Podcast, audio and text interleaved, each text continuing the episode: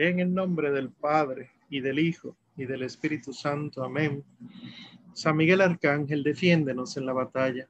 Sé nuestro amparo contra las perversidades y acechanzas del demonio. Reprímalo Dios, pedimos suplicantes, y tú, príncipe de la milicia celestial, arroja al infierno con el divino poder a Satanás y a los otros espíritus malignos que andan dispersos por el mundo para la perdición de las almas. Amén. Creo en Dios Padre Todopoderoso, Creador del cielo y de la tierra. Creo en Jesucristo, su único Hijo, nuestro Señor, que fue concebido por obra y gracia del Espíritu Santo. Nació de Santa María Virgen, padeció bajo el poder de Poncio Pilato, fue crucificado, muerto y sepultado descendió a los infiernos, al tercer día resucitó de entre los muertos, subió a los cielos y está sentado a la derecha de Dios Padre Todopoderoso. Desde allí ha de venir a juzgar a vivos y muertos. Creo en el Espíritu Santo, la Santa Iglesia Católica, la comunión de los santos, el perdón de los pecados, la resurrección de la carne y la vida eterna. Amén. San Casimiro, ruega por nosotros. Bueno, pues, ¿verdad? De acuerdo al, programa, hoy vamos a hablar de pasión, muerte, resurrección y ascensión de nuestro Señor Jesucristo. Empecemos con la santa pasión y la santísima muerte de nuestro Señor. La agonía en Getsemaní, ¿verdad? Estamos hablando específicamente en Marcos 14. Pueden buscarlo. Hoy vamos a tener la Biblia abierta constantemente. Marcos 14 del 32 al 45 y Lucas 22, del 39 al 53. ¿Verdad? Búsquenlo y empezamos a hablar. Si ustedes se fijan, eh, quienes son, el, el Señor termina, ¿verdad? Ya hablamos de la Santa Eucaristía, termina de cantar los salmos en la última cena y de, sale de la ciudad de Jerusalén. Por cierto, por esa razón es que el lugar de la reserva, anteriormente conocido como los monumentos, jueves santo, tiene que hacerse fuera del templo. El Señor sale de Jerusalén. No está el Señor de la ciudad santa en la ciudad santa. Sale, desciende y llega al monte de los olivos. En el monte de los olivos hay una propiedad que se llama Getsemaní. Es un huerto es un, jardín. Curiosamente, huerto es el mismo concepto que se tiene para Edén. Si el primer hombre cae en el primer huerto, el hombre definitivo empieza a caer en el primer huerto. Entonces, se va con los discípulos, con los apóstoles, se van todos, excepto Judas, porque si recuerdan, en la última cena, él le dice a Judas, ve, resuelve. Y eh, lo primero que nos llama la atención es que se lleva consigo a tres más adelante, a tres de los apóstoles más adelante, y luego se va un poquito más distante él. Estos tres son los testigos de la transfiguración, que, dada la liturgia de la palabra, que se ha venido escuchando en estos días, ¿verdad? Eh, nosotros podemos decir eh, que entendemos, ¿verdad? De quiénes están hablando. Dice el, el versículo 32 en adelante. Fueron a una propiedad llamada Getsemaní y dijo a sus discípulos, sentaos aquí mientras yo hago oración. Tomó consigo a Pedro, Santiago y Juan y comenzó a sentir pavor y angustia. Me detengo acá. Eso es Marcos, ¿verdad? Recuerden que también tenemos a Lucas acá. El, el orden de estos apóstoles es importante. Siempre aparecen en ese orden. Pedro, Santiago y Juan. Si nos vamos al capítulo 22 del Evangelio según San Lucas, Lucas, perdón, eh, el versículo 39 eh, y siguientes, dice, salió y como de costumbre fue al monte de los olivos, los discípulos le siguieron y llegado a aquel lugar le dijo, les dijo, pedid que no caigáis en, caigáis en tentación. Sin embargo, aquí en el Evangelio según San Lucas no están estos tres personajes de Pedro, Santiago y Juan. ¿Por qué el orden es importante? Pedro, cabeza de la iglesia. Santiago, obispo de Jerusalén, y Juan, el discípulo amado. O sea, en el orden tú te das cuenta cuál es el más importante dentro de la jerarquía. Pedro, Santiago y Juan, Santiago y Juan, hijos de Zebedeo, ¿verdad? Y sigue diciendo eh, el capítulo 14 del Evangelio según San Marcos, eh, nos quedamos en el versículo 33, ¿verdad? Comenzó a sentir pavor y angustia. El pavor y la angustia en el Señor son importantísimas también. ¿Por qué? Porque si Él en todo se hizo semejante a nosotros, menos en el pecado, Él tuvo que empezar a sufrir en el alma. Ahí inicia su pasión. Su pasión empieza en el sufrimiento del corazón, en el sufrimiento del alma, que aquí es mostrado como pavor y angustia, y dice el versículo siguiente, les dijo entonces, mi alma está triste hasta el punto de morir. Quedaos aquí y velad. Miren que el alma del Señor sentía que iba a morir. Y eso era la angustia sin los golpes todavía. Imagínense los golpes espirituales que él estaba recibiendo para sentir que el alma muere. Y él pidió compañía. Él pidió que velaran con ellos. Y si se fijan a propósito de lo que nuestra hermana Lisette siempre recalca, tres veces el Señor ora y se devuelve y les dice, despierta, Simón, ya estás dormido, vela, ora para que no caigan en tentación tres veces. ¿Quiénes eran los que estaban ahí? Pedro, Santiago y Juan. ¿A quién les dirige la palabra? A Pedro. Ahí ustedes también se dan cuenta de la cuenta, perdón, de la importancia de San Pedro en el colegio de los apóstoles. San Pedro no es cualquiera, es aquel a quien se le encarga el resto de los hermanos, que si nosotros eh, seguimos la lectura del Evangelio según San Lucas, Lucas 22, ¿verdad? Eh, dice el versículo 41, se apartó de ellos como un tiro de piedra y puesto de rodillas, oraba. Oraba así, Padre, si quieres aparta de mí esta copa, pero no se haga mi voluntad, sino la tuya. Aparece el ángel, pero me voy al versículo 44. Sumido en agonía, insistía más en su oración su sudor se hizo como gotas espesas de sangre que caían en tierra. Que esta imagen toda la todos la tenemos en la cabeza.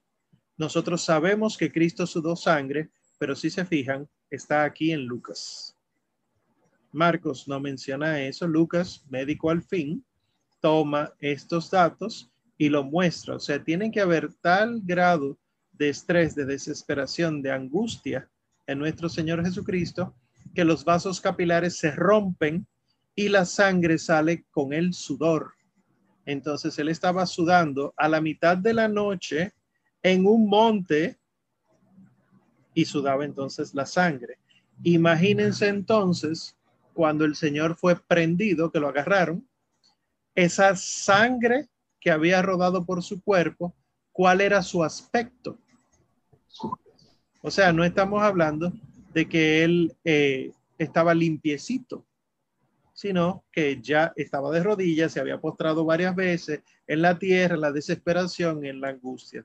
Así empieza la agonía. Sin embargo, encuentra el consuelo del cielo, ¿verdad? ¿Verdad? Del versículo anterior de, de Lucas. Entonces se le apareció un ángel venido del cielo que le confortaba.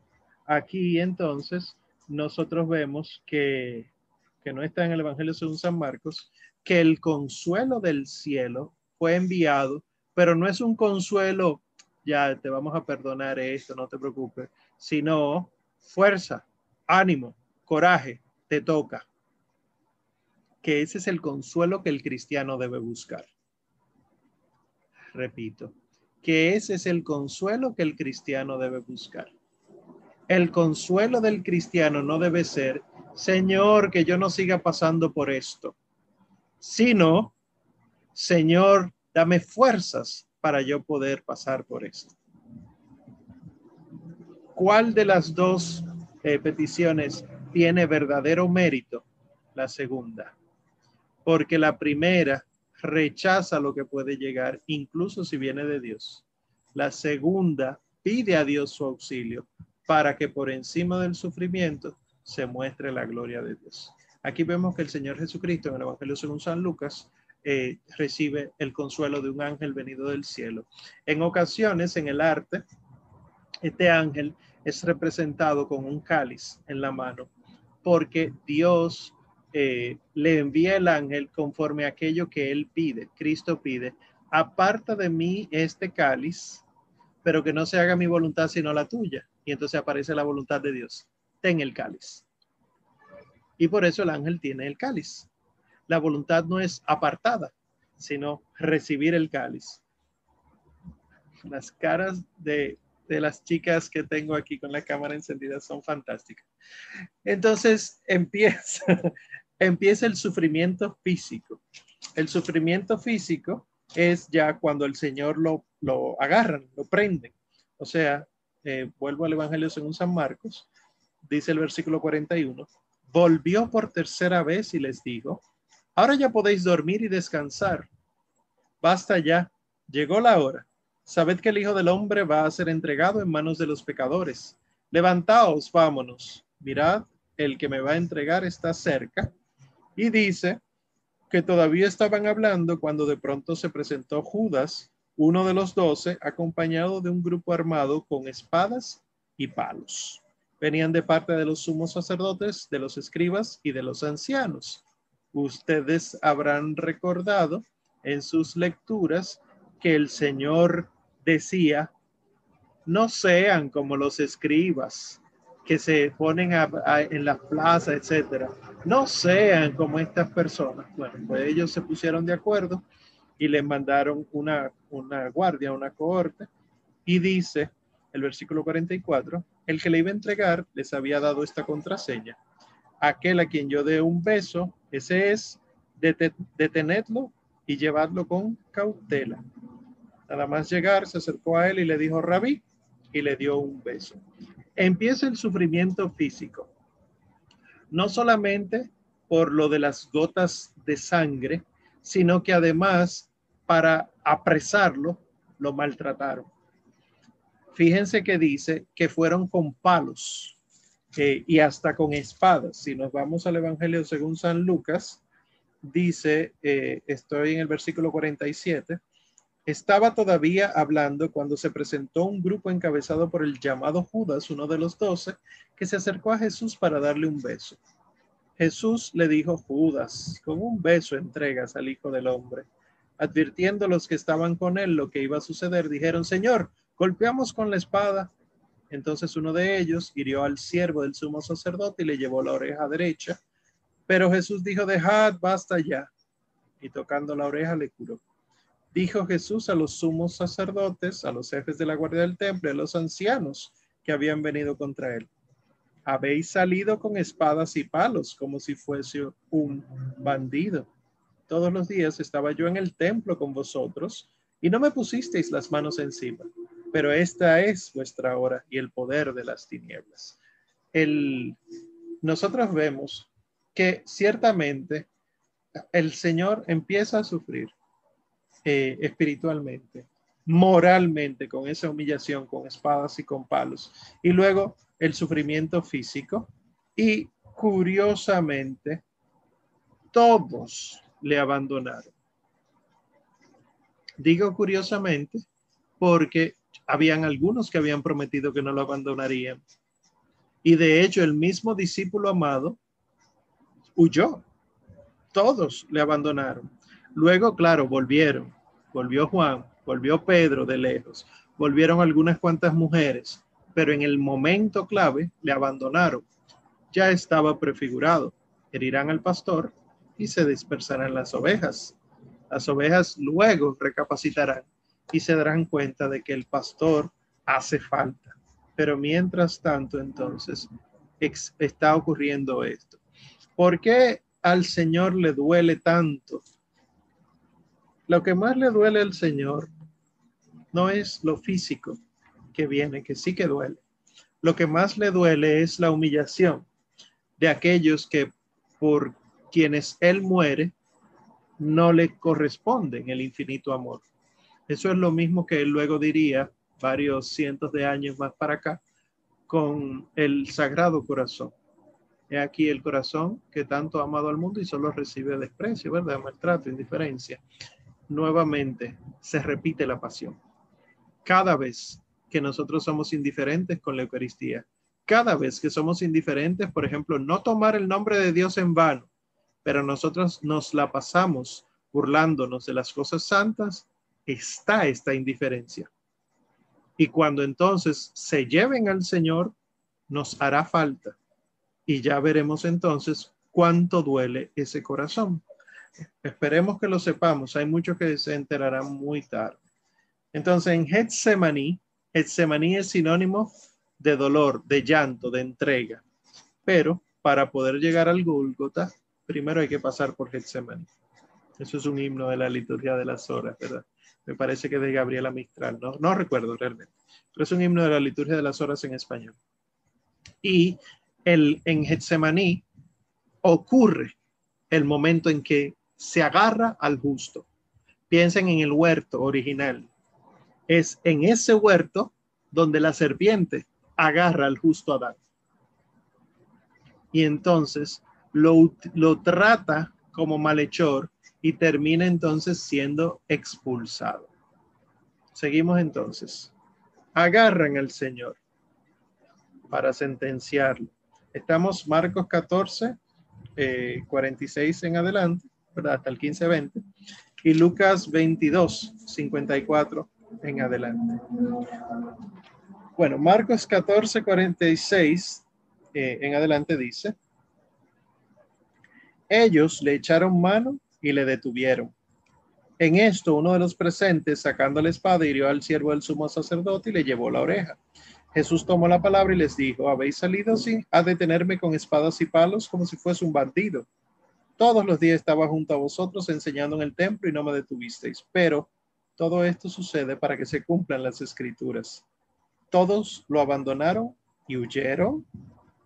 Detuvieron a un joven que le seguía cubierto solo con un lienzo, pero él dejando el lienzo se escapó desnudo. Ya habíamos hablado de eso.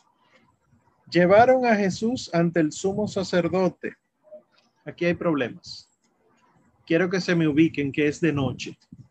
Se supone que estaba todo cerrado, todo el mundo en su casa. Estaban preparándose para celebrar la Pascua al día siguiente no estaban en la calle. Y estamos hablando de que estas son altas horas de la noche. ¿Por qué? Porque si nuestro Señor Jesucristo come la última cena, instituye la Eucaristía en la tarde-noche del jueves santo, y la cena de Pascua normalmente dura algunas dos horas, estamos hablando que el Señor Jesucristo probablemente lo agarraron en Getsemaní entre 10 y 12 de la noche y que es de, durante la madrugada que ocurre este primer proceso en el Sanedrín. Pero el Sanedrín se supone que es en la mañana que abre sus oficios. Entonces, llevaron a Jesús ante el sumo sacerdote. Allí se reunieron todos los sumos sacerdotes, los ancianos y los escribas. También Pedro le siguió de lejos hasta el interior del palacio del sumo sacerdote y se quedó allí sentado con los criados calentándose al fuego. Aquí había uno que le seguía, de cerca o de lejos, pero le seguía. Lo mismo sabemos que pasaba con Juan. Lo único que el testimonio de Juan lo vamos a ver en el Evangelio de Juan, que era el conocido del sumo sacerdote, etc. Si nos vamos al Evangelio según San Lucas, el versículo 54, ¿verdad? capítulo 22, le prendieron y se lo llevaron y le hicieron entrar en casa del sumo sacerdote, Pedro le iba siguiendo de lejos. Había encendido una hoguera en medio del patio, estaban sentados alrededor, Pedro se sentó entre ellos. Entonces, estos que le siguen probablemente tienen arrepentimiento de haberle abandonado o quieren saber qué es lo que va a acontecer. Sin embargo, con Pedro ocurre su negación. Él negó al Señor Jesucristo en el Evangelio según San Marcos, nosotros vemos que en, esta traición eh, la triple traición, tres veces lo niega, luego sabemos que tres veces lo va a resarcir el Señor. Solamente en el Evangelio según San Lucas se habla de la mirada del Señor Jesús. Jesús lo miró. Jesús lo miró entre la multitud. Jesús lo, lo encontró con la mirada y miró directamente a Pedro y Pedro entendió.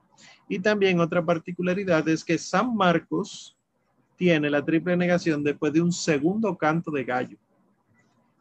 El resto no, el resto habla de un canto de gallo. Eh, nosotros que no sabemos de los cantos de gallo, solamente que el gallo canta y punto, tenemos que saber que los gallos habitualmente cantan a la medianoche, a las 3 de la mañana y al amanecer. Los gallos son los que marcan las vigilias. Entonces, ustedes verán en el arte sagrado que San Pedro es representado casi siempre con un gallo cerca. Entonces, si el gallo canta a la medianoche, a las 3 de la mañana o al amanecer, y aquí sabemos que es de noche, una de dos. O la negación ocurrió cerca de la medianoche, o la negación ocurrió cerca de las 3 de la mañana. De todos modos, es dominio de las tinieblas, que eso ya lo había anunciado el Señor, y por lo tanto, hasta el que él instituye como mayordomo de la casa, lo niega. ¿Quién es el mayordomo? No sé si ustedes saben esto. Cuando se instituye el reino de Israel, que el rey David, ¿verdad? Es cabeza, y luego le sucede Salomón en sabiduría, se establecen unas figuras muy importantes en todo el reinado de Salomón, que es, ¿verdad?, la sucesión de David. Una de esas figuras es el mayordomo. Con Salomón empieza a existir un jefe de la casa que era el que hacía las veces de diplomático. Era el que se encargaba de hablar con las otras casas de otros reyes para ponerse de acuerdo y hacer visitas y rendir pleitesía, etc. En este nuevo pueblo, con un nuevo rey y un nuevo reinado, tiene que haber un mayordomo. Este es Pedro. ¿Qué tiene de particular el mayordomo? Que era el que llevaba las llaves de la casa, porque era el administrador de la casa. Sabemos que a San Pedro se le dieron las llaves del cielo y de la tierra. O sea que no es una función simbólica, sino que es una función real de administrar la casa del Señor, la iglesia del Señor. Y bueno, es muy fuerte que esto lo entendemos ahora, pero el Señor sí lo sabía porque el Señor es Dios. Imagínense entonces que estableciendo el reino, él sepa y lo compruebe que hasta el mayordomo de la casa iba a negar. Y eso queda incluso en las parábolas. En las parábolas eh, hay un momento que el Señor habla del criado eh, que se encargaba de darle a los demás criados la comida a sus horas, ese es Pedro, que si se porta mal, le va muy mal.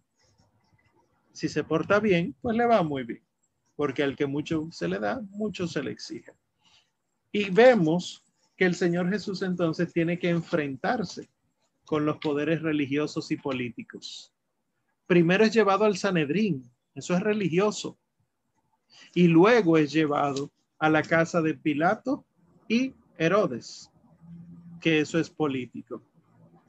Los jueces religiosos tienen que mentir para que el Señor sea condenado. Los jueces políticos no encuentran falla en él. Esto es fuerte, porque quiere decir que la calumnia es parte del, cristianismo. El ser calumniado, el ser eh, difamado, es parte del camino del cristiano, porque el Señor pasa por eso. Bueno, pues eh, el Señor Jesús entonces, volviendo al Evangelio según San Marcos, voy a leer eh, el episodio en que él está frente al Sanedrín. Esto es capítulo 14, versículo 53 en adelante. Eh, bueno, 55. Los sumos sacerdotes y el Sanedrín en pleno andaban buscando contra Jesús un testimonio para darle muerte, pero no lo encontraban. Eran muchos los que lo acusaban en falso, pero los testimonios no coincidían. Algunos levantándose dieron contra él falso testimonio. Nosotros le oímos decir, yo destruiré este santuario hecho por hombres y en tres días edificaré otro no hecho por hombres. Pero tampoco en este caso coincidía su testimonio. Fíjense cuántos falsos testigos, probablemente pagados o eh, bajo presión por las autoridades religiosas. ¿Cuál fue el problema profundo de nuestro Señor Jesucristo? Era que Él ah, les hacía quedar mal a ellos con sus interpretaciones equivocadas. Sin embargo, el Señor venía con una interpretación correcta y caía mal. Entonces se levantó el sumo sacerdote y poniéndose en medio preguntó a Jesús, ¿no respondes nada? ¿No oyes lo que estos atestiguan contra ti? Fíjense que eso es lo que dice la serpiente.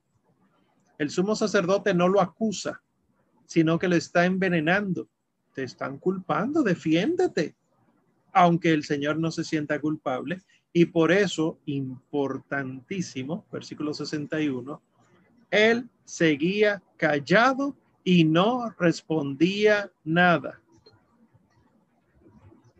El silencio del Señor. El sumo sacerdote le preguntó de nuevo, ¿eres tú el Cristo, el Hijo del bendito? Y Jesús respondió, sí, yo soy. Y veréis al Hijo del Hombre sentado a la diestra del poder y venir entre las nubes del cielo. Y el sumo sacerdote se rasgó las túnicas y dijo, ¿qué necesidad tenemos ya de testigos? Acabáis de oír la blasfemia. ¿Qué os parece? Todos juzgaron que era reo de muerte. El, a él querían matarlo, pero la ley judía prohibía matarlo. Tenían que ser los romanos que, que tuvieran que matarlo y por eso tuvieron que llevarlo al juzgado romano, diríamos, al, poder político, para que fuera entonces eh, el Señor juzgado para morir. No escarmiento, sino para la muerte. Entonces, hay dos visitas. Voy al, al capítulo 23 según San Lucas. Se levantaron todos ellos y lo llevaron ante Pilato. Comenzaron a acusarle diciendo, hemos encontrado a este alborotando a nuestro pueblo, prohibiendo pagar tributos al César y diciendo que él es el Cristo Rey. ¿Cuáles de esas cosas fueron por las cuales lo acusaron? Ninguna, pero vamos a inventar nosotras. Pilato le preguntó, ¿eres tú el rey de los judíos? Él declaró, sí, tú lo dices. Pilato dijo a los sumos sacerdotes y a la gente, no encuentro en este hombre delito alguno, porque ciertamente llamarse rey no es usurpar lugar, él se está llamando rey, pudo haber sido un loco, pero ellos insistían, solivianta al pueblo con sus enseñanzas por toda Judea desde Galilea, donde comenzó hasta aquí. Al oír esto, Pilato preguntó a aquel hombre si era Galileo. Y al saber que pertenecía a la jurisdicción de Herodes, lo remitió donde éste, que por aquellos días estaba también en Jerusalén. Yo no sé si ustedes saben el motivo por el cual eh, los católicos visitamos los siete lugares de la reserva el jueves santo, los siete llamados anteriormente monumentos. Son estos siete lugares que el Señor ha ido visitando. Primero Getsemaní, luego la casa de Caifás y la casa de Anás, donde sucede el Sanedrín, luego Pilato, luego Herodes, luego vuelve donde Pilato. Todas estas visitas, el cristiano las, que le voy a decir, aunque no estamos cerca de Semana Santa todavía, estas visitas no es para hacer fotos, ni para cantar, ni para bailar sino para sufrir lo que él sufría, para acompañar a aquel que fue abandonado. Si el Señor nos otorga en esta Semana Santa visitar esos lugares santos, esos siete lugares santos, yo les imploro a ustedes que por favor, sea bonito lo que sea, no quiera guardarlo en una cámara o en un celular, sino usted hacerse presente en ese lugar en el que el Señor todavía hoy es dejado solo por aquellos que vamos a hacernos fotos. Entonces llega el Señor donde Herodes. Cuando Herodes vio a Jesús, se alegró mucho, pues hacía tiempo, hacía largo tiempo que deseaba verle. Pero ¿por qué? Miren lo que dice. Había oído muchas cosas de él y esperaba que hiciera algún signo en su presencia. ¿Qué nos hace pensar esto? Si el Señor hubiera oído de Herodes, danos un signo, ¿qué le hubiera respondido? No tendrán otro signo más que el de Jonás. ¿Y cuál fue el signo de Jonás? Morir durante tres días debajo de, de lo profundo para luego entonces salir y anunciar la conversión. Es esa, ese es el Señor. Entonces, que hiciera un signo en su presencia. Le hizo numerosas preguntas, pero él no respondió nada. Estaban allí los sumos sacerdotes y los escribas acusándole con insistencia. Pero Herodes con su guardia, después de despreciarle y burlarse de él, le puso un espléndido vestido, lo remitió a Pilato. Aquel día Herodes y Pilato se hicieron amigos, pues antes estaban enemistados. El espléndido vestido de la burla el espléndido vestido del tener, del poseer. Porque Herodes, como rey, le puso algo que le sobraba. Ah, este dice que es rey. Miren ahí toda su ropa de rey. Pues fíjense toda la burla que el Señor va pasando. Entonces lo devuelven donde Pilato. Sigo en, el, en San Lucas y dice, Pilato convocó a los sumos sacerdotes, a los magistrados y al pueblo y les dijo, ah, me habéis traído a este hombre como alborotador del pueblo, pero yo le he interrogado delante de vosotros y no he hallado eh, en él ninguno de los delitos de que le acusáis. Oigan, Pilato no encontró nada, ni tampoco Herodes, porque nos lo ha remitido. Nada ha hecho, pues, que merezca la muerte. Así que le daré un escarmiento y lo soltaré. Y ya. Este escarmiento, eh, que luego se repite, el Pilato lo defiende tres veces y luego entonces ese escarmiento eh, se repite en el versículo 22. Luego dice el versículo 23, pero ellos insistían pidiendo a grandes voces que fuera crucificado y arreciaban sus gritos. Pilato sentenció que se cumpliera su demanda y se lo soltó a su deseo.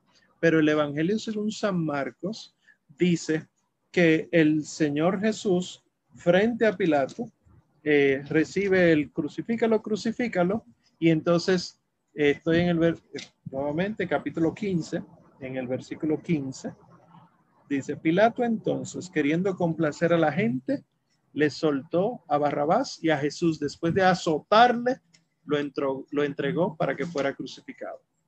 Nosotros tenemos en los misterios del Santo Rosario la flagelación del Señor Jesucristo. Lo único que dicen los evangelios fue que fue flagelado. Punto.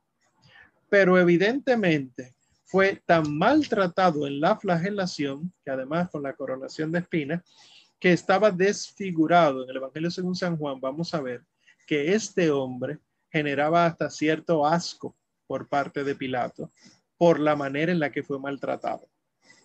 Muchos tendrán la película La Pasión de Cristo de Mel Gibson en la cabeza, pero recuerden que estamos aquí en Biblia y que podemos ver, como le diría San Juan Pablo II a Mel Gibson cuando vio la película, muy fuerte, pero faltó realmente, porque no vemos el sufrimiento interior del Señor, no vemos el sufrimiento en su alma, ni tampoco en su corazón. Y como dice, eh, me parece que San Juan de la Cruz, el, el poema El Pastorcico, que no llora por pensar que está, eh, por, por haberle amor llegado, sino que llora por pensar que está olvidado. El Señor Jesús eh, sufrió más el ver que a tantos que le seguían, que a tantos que le hizo milagros, salvó, curó, exorcizó, etcétera, ninguno estaba con él. Y eso le duele al, al Sacratísimo Corazón del Señor. Flagelado entonces, luego coronado. Qué hermoso es ver en la coronación de espina lo siguiente, el Evangelio según San Marcos. Los soldados lo llevaron dentro del palacio, es decir, al pretorio, y llamaron a toda la cohorte. Miren que es toda la cohorte. No estamos hablando de dos guardias, toda la corte, lo vistieron de púrpura y trenzando una corona de espinas se la ciñeron. Después se pusieron a saludarle. Salve, rey de los judíos. Le golpeaban en la cabeza con una caña, le escupían y doblando las rodillas se postraban ante él. Cuando se hubieran burlado de él, le quitaron la púrpura y le pusieron sus ropas y lo sacaron fuera para crucificarlo. ¿Por qué digo que es hermoso? Cuando Adán fue convencido por la serpiente, básicamente, por la mentira de la serpiente a través de Eva, eh, ellos se dan cuenta de que están desnudos y ellos se hacen sus propias ropas. Es decir, ya Adán en pecado se hace una ropa a partir de su concepto de ropa, pero un concepto pecaminoso. Estaban desnudos en el principio, pero nos dicen los padres de la iglesia, ellos no lo sabían porque la gloria de Dios era su vestido. La gracia suprema era la vestimenta que tenían Adán y Eva antes del pecado y por lo tanto sabían perfectamente para qué eran sus cuerpos. ¿Qué hizo, hizo Satanás? ¿Qué hizo el mal? Les quitó la vestimenta de la gloria y les dijo, pónganse esta que ustedes van a ser como él, van a ser reyes. Y les ponen púrpura, que aunque es cara, es del mundo, es pasajero, y lo corona de espinas. Adán fue coronado de espinas por Satanás. Adán le dijo, vas a ser rey, vas a ser como Dios. ¿Y cuál corona le puso a Adán? la del pecado. Entonces, ¿qué tenía que pasar el nuevo Adán? Lo mismo que pasó el antiguo Adán en un principio. Y después de burlarse entonces, le quitan incluso eso, que es lo que ha hecho Satanás con nosotros. Fíjense que nosotros, mientras más pasa el tiempo, más perdemos eh, la, la, wow, se me fue la palabra, la, compostura, la, la integridad, nosotros perdemos la modestia mientras más pasa el tiempo. Eso es lo que quiere Satán. Satán quiere separar el sentido salvífico del cuerpo y el sentido reproductivo del cuerpo. Y ahora hay que exhibirse. Bueno, pues entonces flagelado y coronado viene a ser el nuevo Adán y ustedes ven que se dice eh, aquí en los Santos Evangelios, liberen a Barrabás. Y les pongo ahí esa palabra. Bar, hijo de Abba, que es como el Señor le dice al Padre. Entonces lo que gritan es, no queremos al rey de los judíos, queremos al hijo de Padre. Pero curiosamente, no querían al Hijo del Padre. Era una mentira, porque de Barrabás se dice constantemente que era un asesino. Había hecho una revuelta y había matado gente en esa revuelta. Y ellos prefirieron a un asesino confeso, agarrado, un asesino comprobado, en lugar de uno que no había matado a nadie y que la gente estaba tomando en cuenta otras cosas. En ese juicio, en esa sentencia, el Señor Jesucristo se queda callado cuando tiene que quedarse callado y en otras ocasiones solamente dice que sí, Él es el Hijo de Dios, Él es eh, el Rey de los judíos. Entonces, eh, en este prendimiento y en esta sentencia, nosotros vemos que las ropas son importantes en cuanto a que hablan de la gracia primera que es perdida aquí nuevamente por el nuevo Adán, nuestro Señor Jesucristo. Entonces, vamos aquí a abrir también el Evangelio según San Mateo, por favor. Mateo 27, los versículos 50 al 54. Dice Mateo 27 del 50 al 54. Pero Jesús, dando de nuevo un grito, exhaló el espíritu. En esto el velo del santuario se rasgó en dos de arriba abajo, tembló la tierra y las rocas se hendieron. se abrieron los sepulcros y muchos cuerpos de santos difuntos resucitaron. Y después de que él resucitara, salieron de los sepulcros, entraron en la ciudad santa y se aparecieron a muchos. Por su parte, el centurión y los que con él estaban aguardando a Jesús, al ver el terremoto y lo que pasaba, se llenaron de miedo y dijeron, verdaderamente este era hijo de Dios. El momento final del Señor camina y, le hacen todo esto, pero él tiene que cargar con la cruz. Una cosa antes de comentar esto. Según el Evangelio eh, de San Marcos, el Señor fue crucificado a la hora de, no, de tercia, o sea, a las nueve de la mañana. Y al mediodía, a la hora de sexta, se oscurece todo y a la hora de nona muere pero según otros evangelios, él fue crucificado a la hora de sexta, o sea, al mediodía. En Marcos, el Señor dura seis horas crucificado, seis horas en este proceso. Y es en el Evangelio según San Marcos que ustedes ven esa frase que les pongo ahí en sus pantallas. Marcos 15 dice que eh, este señor, eh, eh, Simón, era venido de Sirene se le encarga cargar la cruz de nuestro Señor Jesucristo y era el padre de Alejandro y Rufo. ¿Qué quiere decir eso para nosotros? Alejandro y Rufo eran dos cristianos de Roma. Lo sabemos porque Marcos escribió para los cristianos romanos, o sea, de Roma.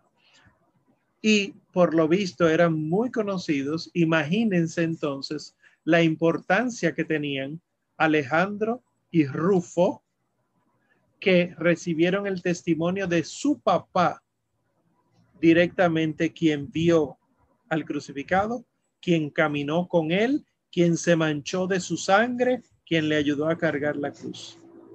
Este testimonio de Alejandro y Rufo, que en el antiguo calendario eran San Alejandro y San Rufo, junto a San Simón de Sirene, eh, es sumamente importante para la primera comunidad, sumamente importante porque está hablando de un testigo directo, aunque no discípulo necesariamente en un primer momento, pero sí discípulo obligatorio.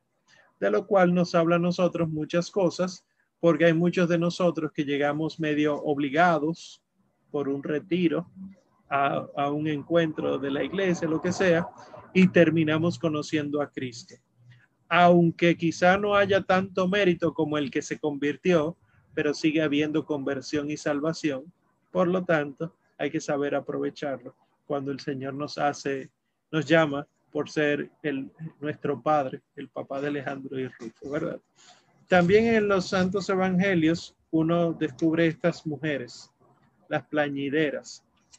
El Señor les dice, las hijas de Jerusalén, no lloren por mí, llorad más, bien por sus hijos, etcétera. Quiero irme al Evangelio según San Lucas, eh, cuando camino del Calvario, estoy Lucas 23, versículo 27.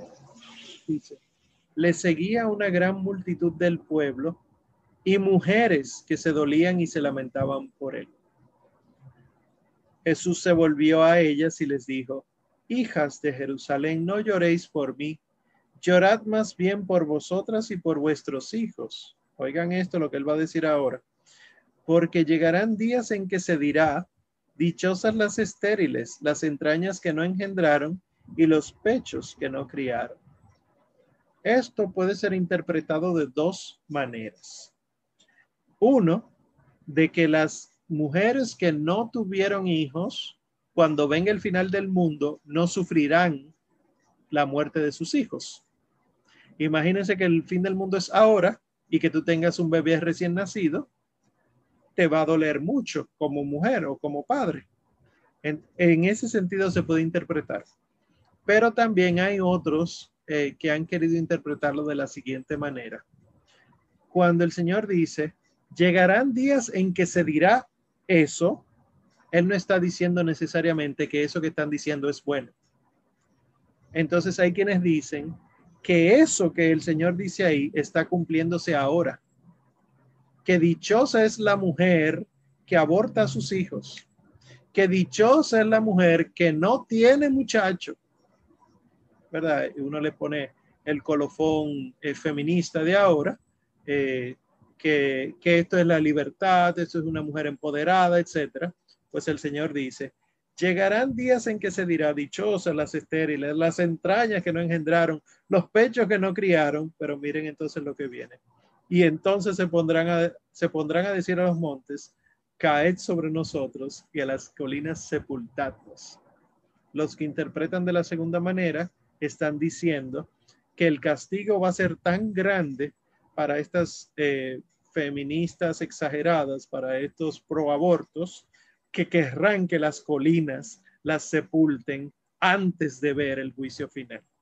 Como quiera les tocará ver el juicio final y será sumamente fuerte. Eh, y luego concluye el Señor, porque si hacen esto con el leño verde, ¿qué no harán con el seco?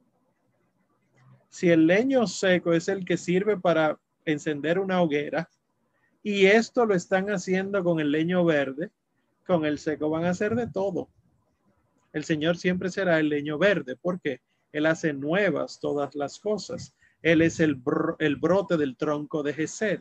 Él es eh, eh, de donde se mantiene viva o vivos, perdón, los sarmientos. Él es lo verde. El leño seco viene a ser los sarmientos arrancados.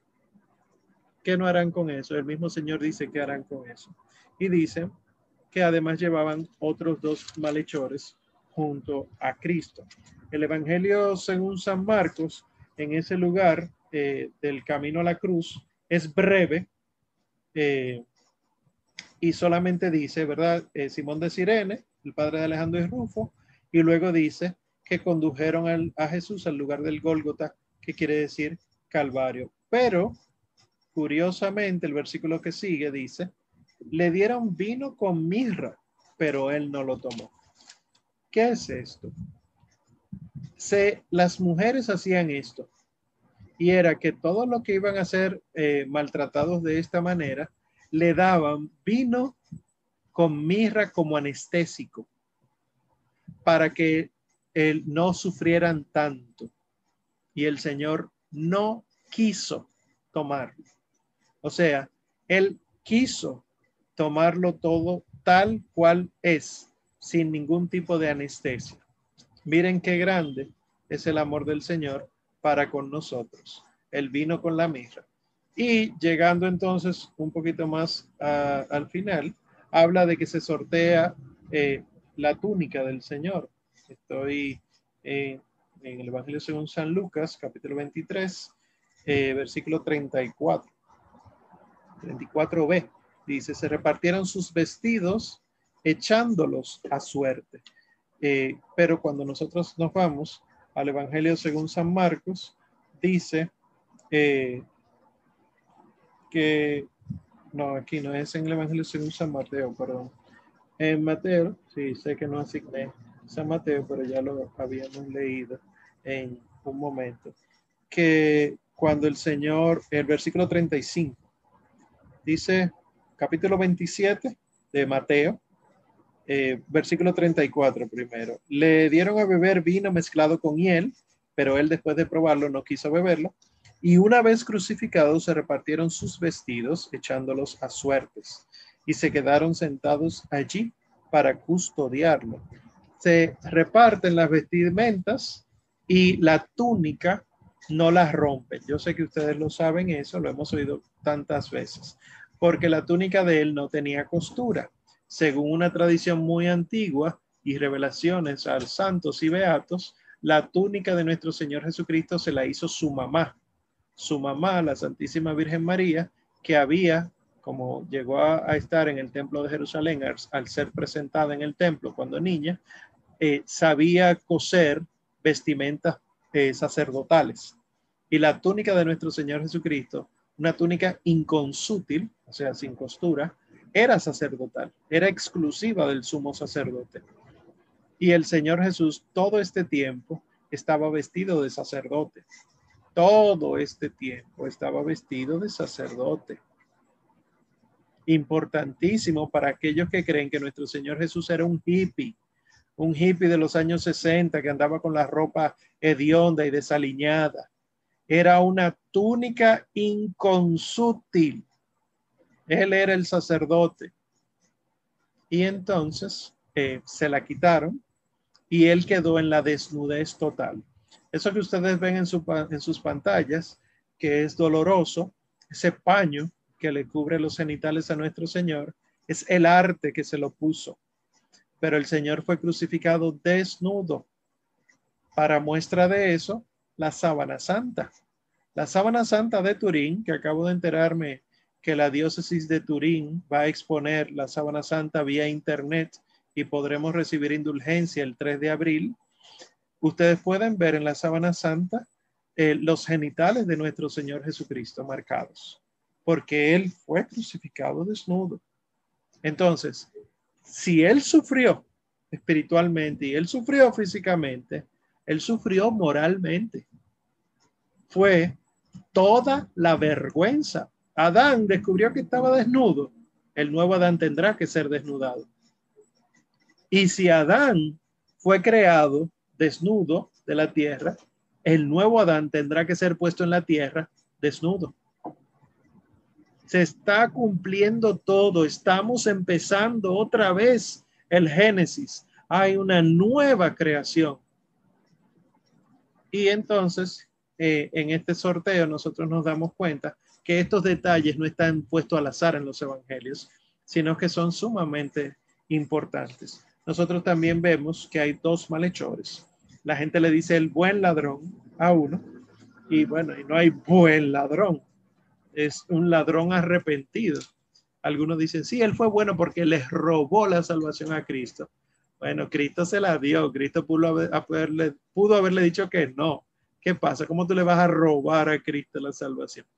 Allá hablando en términos más teológicos, no tanto emocionales. El ladrón arrepentido, según la tradición, se llama Dimas. Y de hecho, hay una fiesta de San Dimas. San Dimas es celebrado en la Iglesia Católica como el ladrón arrepentido y está por tradición crucificado a la derecha del Señor. El otro ladrón, según los evangelios apócrifos, se llama Gestas. Gestas no es santo y está crucificado por tradición a la izquierda.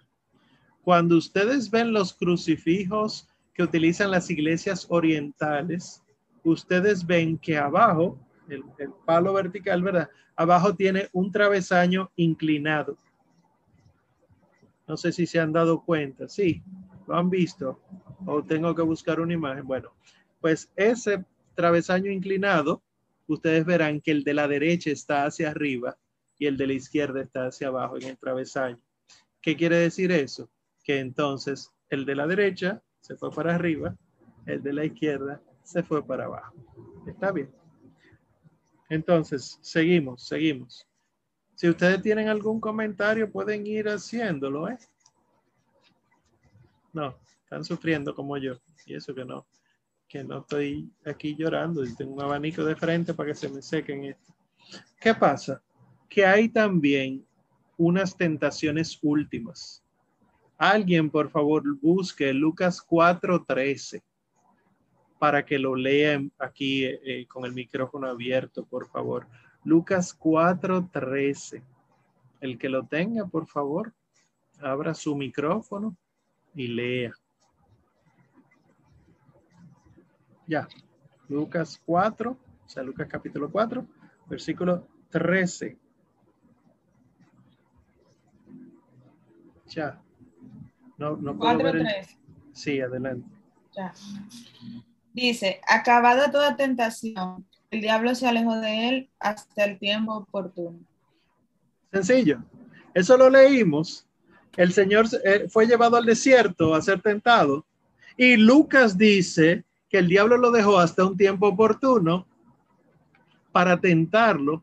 Pues miren las tentaciones, por ejemplo, el mismo Lucas 23, pero los versículos del 35 al 38 la gente estaba mirando, los magistrados por su parte hacían muecas y decían, ¿has salvado a otro que se salve a sí mismo si es el Cristo de Dios, el elegido? También los soldados se burlaban de él, se acercaban, le ofrecían vinagre y le decían, si tú eres el rey de los judíos, sálvate. Estas frases recuerdan a las frases del demonio. si tú eres el hijo del hombre, convierte esta, el hijo de Dios, perdón, convierte estas piedras en pan. Si tú te postras y me adoras, yo te doy todo esto. Mírenlo aquí otra vez. Si eres el elegido, baja de ahí. Y a cualquiera de nosotros, tontos, necios, mortales, pecadores, hubiera dicho, verdad, aquí todo el mundo me está viendo, aquí que yo puedo hacerlo, el milagro. Y entonces brillamos y nos vamos con el demonio toditos juntos, porque no habrá habido salvación. Entonces, esas son las últimas tentaciones del Señor. No son otras, otros disparates que andan por ahí en películas desde los años 70. Que Dios tenga piedad de sus directores y actores.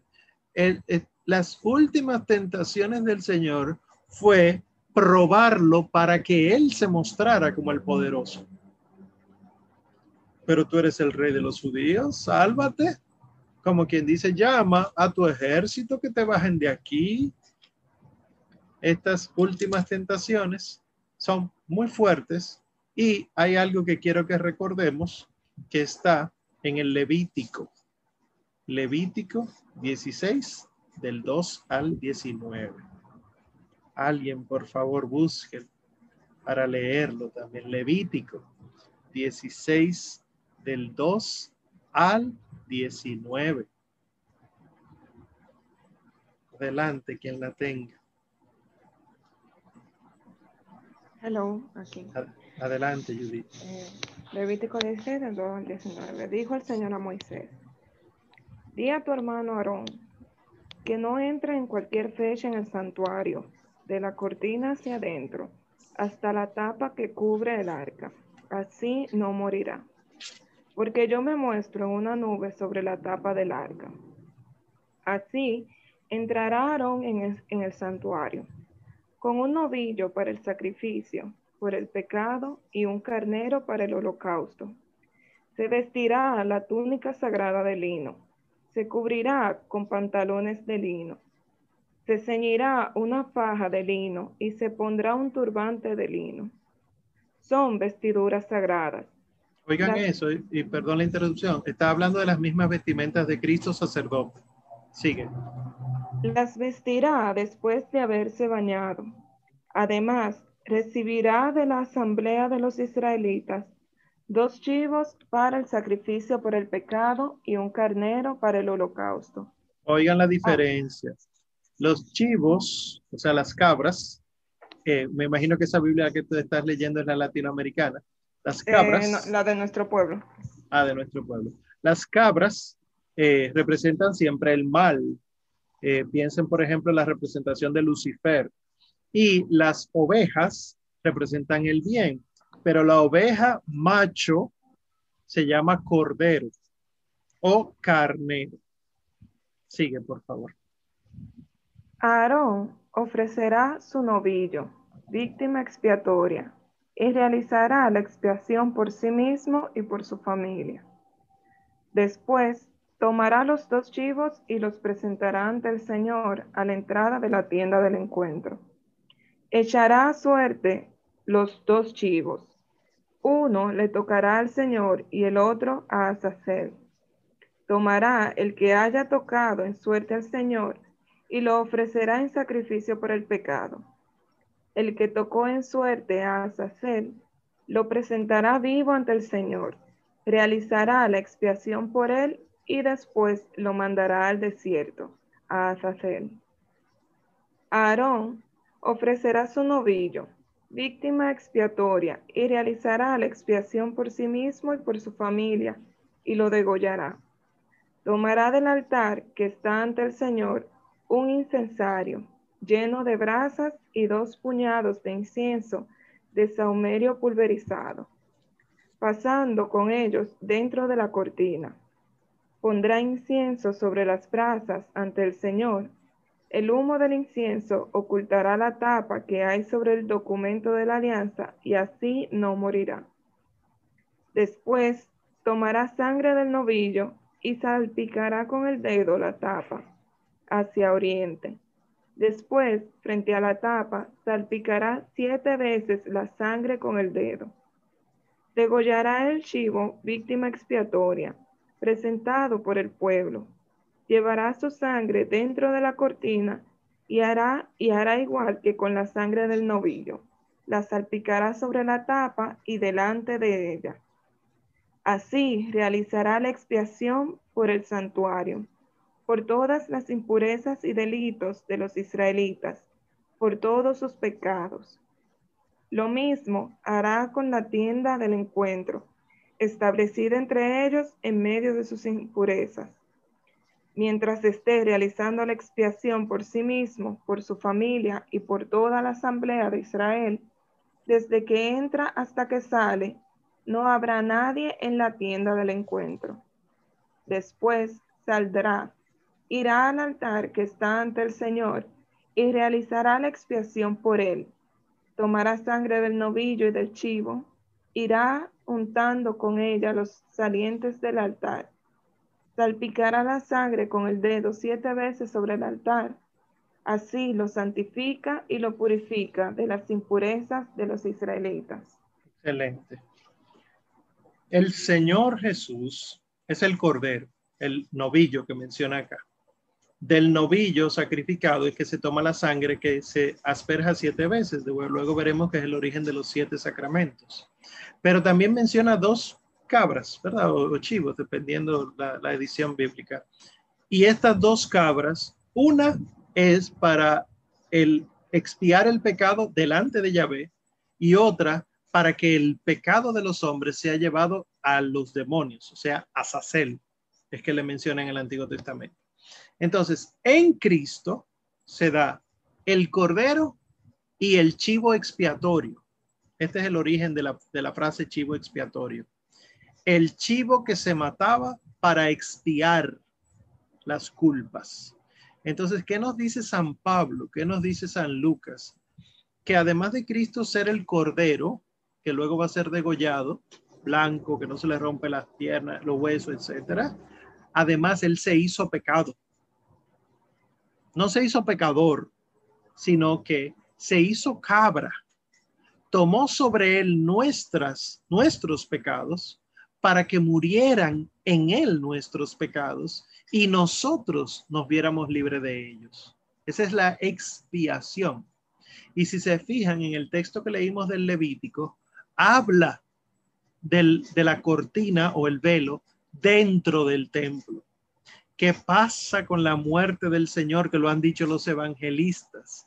El velo del templo se rasga en dos, mostrando que no había nadie ahí adentro. Porque el chivo, el cordero y el sacerdote estaban haciendo el sacrificio en el desierto, diríamos en el Gólgota. Fíjense que hermosamente, ¿qué es lo que significa Gólgota? Calavera, la muerte. En el arte sagrado ustedes van a ver que Cristo siempre es crucificado y al pie de la cruz hay una calavera. Lo han visto, ¿verdad? Un cráneo. Esa calavera no solamente representa la muerte, sino representa a Adán, el primer muerto. Porque según una tradición antiquísima, de ahí donde Cristo muere, es de donde se tomó la tierra para crear a Adán. Me parece que lo habíamos visto el año pasado eso. Quiere decir entonces que muriendo donde Adán, de donde Adán fue hecho, muere la debilidad de Adán y resurgirá entonces pronto el nuevo Adán. Pues muere el Señor. El fin de esto es clase, ¿verdad? No vayan a creer que es homilía, ni, ni reflexiones espirituales, etcétera, sino clases. Y por eso vamos a esta velocidad. Bueno, entonces, ha sido traspasado el costado de nuestro Señor Jesucristo. ¿Qué dijimos la clase pasada? Que si Eva fue tomada del costado de Adán, de este nuevo Adán tiene que salir una nueva Eva. Del atere pendenti crucis eh, del costado abierto de Cristo colgando del madero, brotan los sacramentos de la iglesia. los romanos o el soldado romano que estaba al pie de la cruz dice, dependiendo del evangelio, verdaderamente este era hijo de Dios o verdaderamente este hombre era justo. Eh, me imagino que saben que este hombre es un santo de la iglesia. Eh, se llama San Longinos. San Longinos es el soldado que atravesó el costado de nuestro Señor Jesucristo. Según la tradición, Longinos tenía problemas de la vista. Algunos asumen que catarata, ¿verdad? Con términos actuales, pero tenía problemas de la vista. Y a él le habían asignado eso, atender a los difuntos eh, en, la Guardia Romana, porque él no servía para nada más. Entonces, eh, medio torpe él, me parece que Mel Gibson lo representa medio torpe en la película, él termina atravesando el costado de nuestro Señor y la sangre y el agua le caen en el rostro y queda sanado. Y por eso, dice, este hombre era hijo de Dios. El último milagro de nuestro Señor Jesucristo, digo, el último milagro, ¿qué eres yo? No, uno de los milagros, el último lo hizo ahora mismo, mi conversión. Uno de los milagros de nuestro Señor Jesucristo fue el darle la vista al ciego. Y yo no sé si ustedes saben que el milagro eucarístico más antiguo eh, que está registrado, ¿verdad? Que, está comprobado, ocurrió en Lanciano, Lanciano, Italia, hacia el año 800. Adivinen cómo se llama la iglesia donde ocurrió. San Longinos. Gracias. Ok. Entonces, eh, aparecen también otros personajes. San José de Arimatea, Estoy poniendo todos los san adelante a propósito para que sepan que todos son santos de la iglesia y que les debemos tener devoción. San José de Arimatea, él era del Sanedrín, pero no participó en esa reunión eh, furtiva, en esa, eh, en esa reunión al oscuro, sino que él era fiel y había tenido conversión, pero no era el único había muchísimas más personas que decidieron acercarse al Señor cuando Él murió.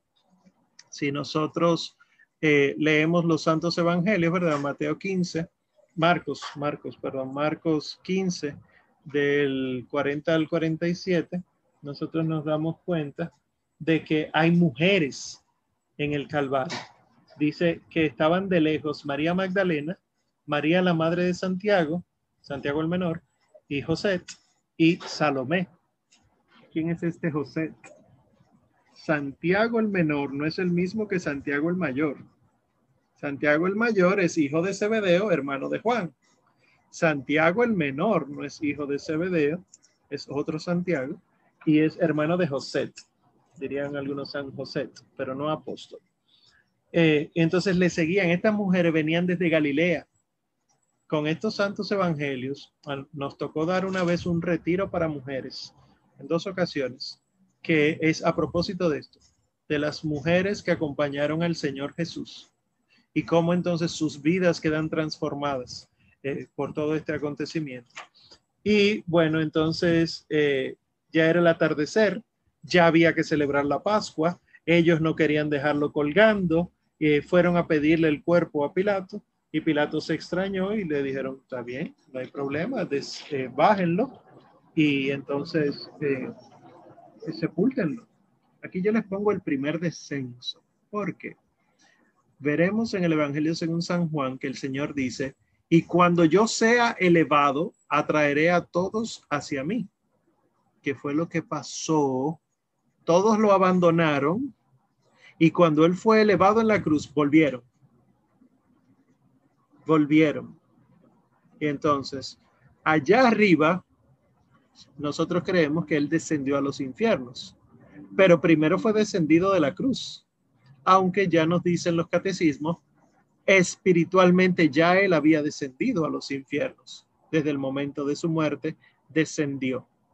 Pero sabemos que el Señor desciende eh, también eh, en, físicamente a la tierra. Ahora, Deuteronomio 21. ¿Por qué volvemos tanto al Antiguo Testamento? Deuteronomio, por favor, alguien busque. Deuteronomio 21, versículos 22 al 23. Deuteronomio 21, versículos del 22 al 23. Por favor, quien lo tenga, que pueda leerlo.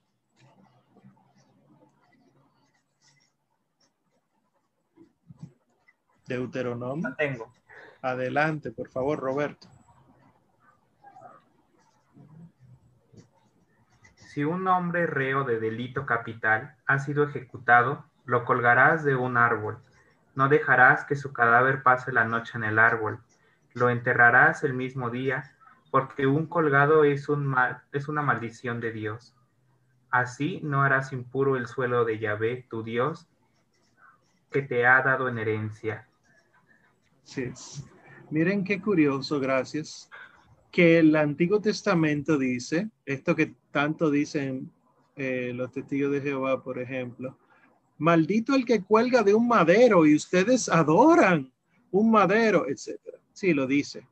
Maldito es el que cuelga de un madero, pero justamente este es el sacrificio del Señor. Él se hizo maldito por nosotros, no poniéndolo tan fuerte, pero sí en el mismo sentido, Él se hizo pecado por nosotros, asumió nuestros pecados. Pero ¿qué es lo interesante? Que estaba prohibido dejarlo colgado de un día para otro, porque se hacía maldita la tierra si él quedaba ahí, porque el madero quedaba maldito, y él tenía que ser descendido en una sábana para no ser tocado no es queremos que lo esté en una sábana y punto. No. La sábana para descenderlo era para no tocarlo por la maldición. Sin embargo, yo les pongo aquí una famosa imagen de, de Bouguereau que ustedes han visto en muchas ocasiones. Un pintor eh, muy fuerte cuando representa el arte. Aquí todo ensombrecido, el rostro de la Virgen María, la dolorosa, pero firme, recio, y el Señor en postura del moribundo, ¿verdad? Con los brazos todavía rígidos y las piernas cruzadas, yace muerto sobre ella. ¿Qué representa el arte? Esta es la famosa piedad, que la piedad más conocida, la pietà, es la de Miguel Ángel, que está en la Basílica de San Pedro en Roma, ¿verdad? La pietà o la piedad es un tema del arte sagrado donde nosotros vemos que la Virgen María para que la tierra no fuera maldecida por su hijo que era el maldito, lo recibe sobre ella. Se hace ella así la maldita con él y ella, la tierra maldita, según el Deuteronomio, viene a ser la tierra de donde brota el mejor jardín de Dios, ya que ella es la rosa de las rosas, la flor de las flores. Miren cómo ella es tan cercana a la salvación. Y no dudamos de que haya sido así, aunque los santos evangelios no lo digan, porque la Virgen María no le faltaba piedad. Ella era la única que podía entender perfectamente lo que estaba pasando por su inmaculada concepción y su inmaculado corazón. Pues en este primer descenso, envuelto en sábanas, descendido en sábanas, a los brazos de la Santísima Virgen María. Eso es una de las estaciones que rezamos en el Vía Crucis, que así lo dice la piedad eh, y la tradición, que el Señor Jesús fue depositado en los brazos de su madre. Es entonces cuando ocurre el descenso de la cruz para entonces luego ser sepultado. Entonces sabemos de la sábana, pero nosotros no vemos mención del sudario hasta la resurrección. El sudario era un paño mucho más corto que se, con el que se envolvía la cabeza. Y luego entonces en la sábana se envolvía el cuerpo, porque se supone que un cadáver empieza a, a despedir humores líquidos por los orificios. Entonces estaba la nariz, la boca, los oídos, y entonces esto se tapa con un paño adicional y luego se envuelve en la sábana. Nosotros, aunque no tenemos eh, una afirmación de la iglesia tal cual de que sí, oficialmente eso es, pero sí tenemos la devoción de que existe el sudario de, en Oviedo, pueden buscarlo en internet, el sudario de Oviedo es una ciudad en España donde se tiene guardado un sudario que se le atribuye a nuestro Señor Jesucristo. Y en Turín, la sábana santa, que fue la sábana que envolvió. Los sindonólogos, entiéndase, los estudiosos de la sábana santa, sindonología, pueden buscarlo, la santa síndone, la sindonología, los sindonólogos han demostrado científicamente no solamente que la sábana es de la época, sino que el sudario de Oviedo y la sábana de Turín coinciden perfectamente en las marcas de sangre y de suero de la sangre. Por lo tanto, estamos hablando de nosotros siendo eh, ateos, del mismo individuo que fue envuelto en esos dos paños. Claro, ya la piedad nos habla mucho mejor que el disparate que acabo de decir. Esto, yo sé que ustedes han leído y seguirán leyendo a propósito de que se acerca el tiempo de, de, Pascua, si Dios quiere, ¿verdad? Que estemos vivos para ese momento, o si el Señor no viene antes, aunque pasaremos a la Pascua definitiva, también si es su voluntad, que dicen de que por qué el Señor dobla el, el sudario, etcétera, y dicen lo que pasa es que en, en el tiempo judío la servilleta se doblaba y quería decir vengo ahora, no me voy, etcétera. No, porque el Señor no estaba cenando. La cena fue en otro momento.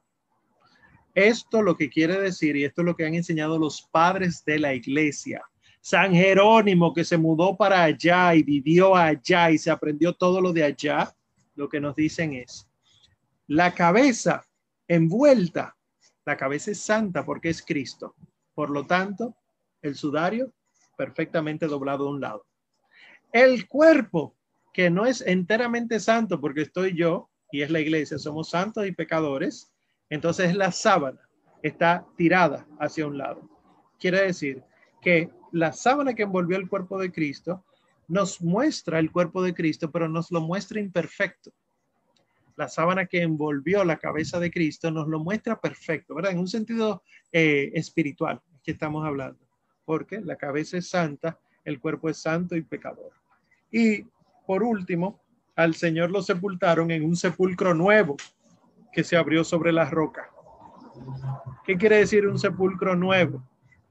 Así como Adán fue creado nuevo, así esta semilla tendrá que ser sepultada en algo nuevo.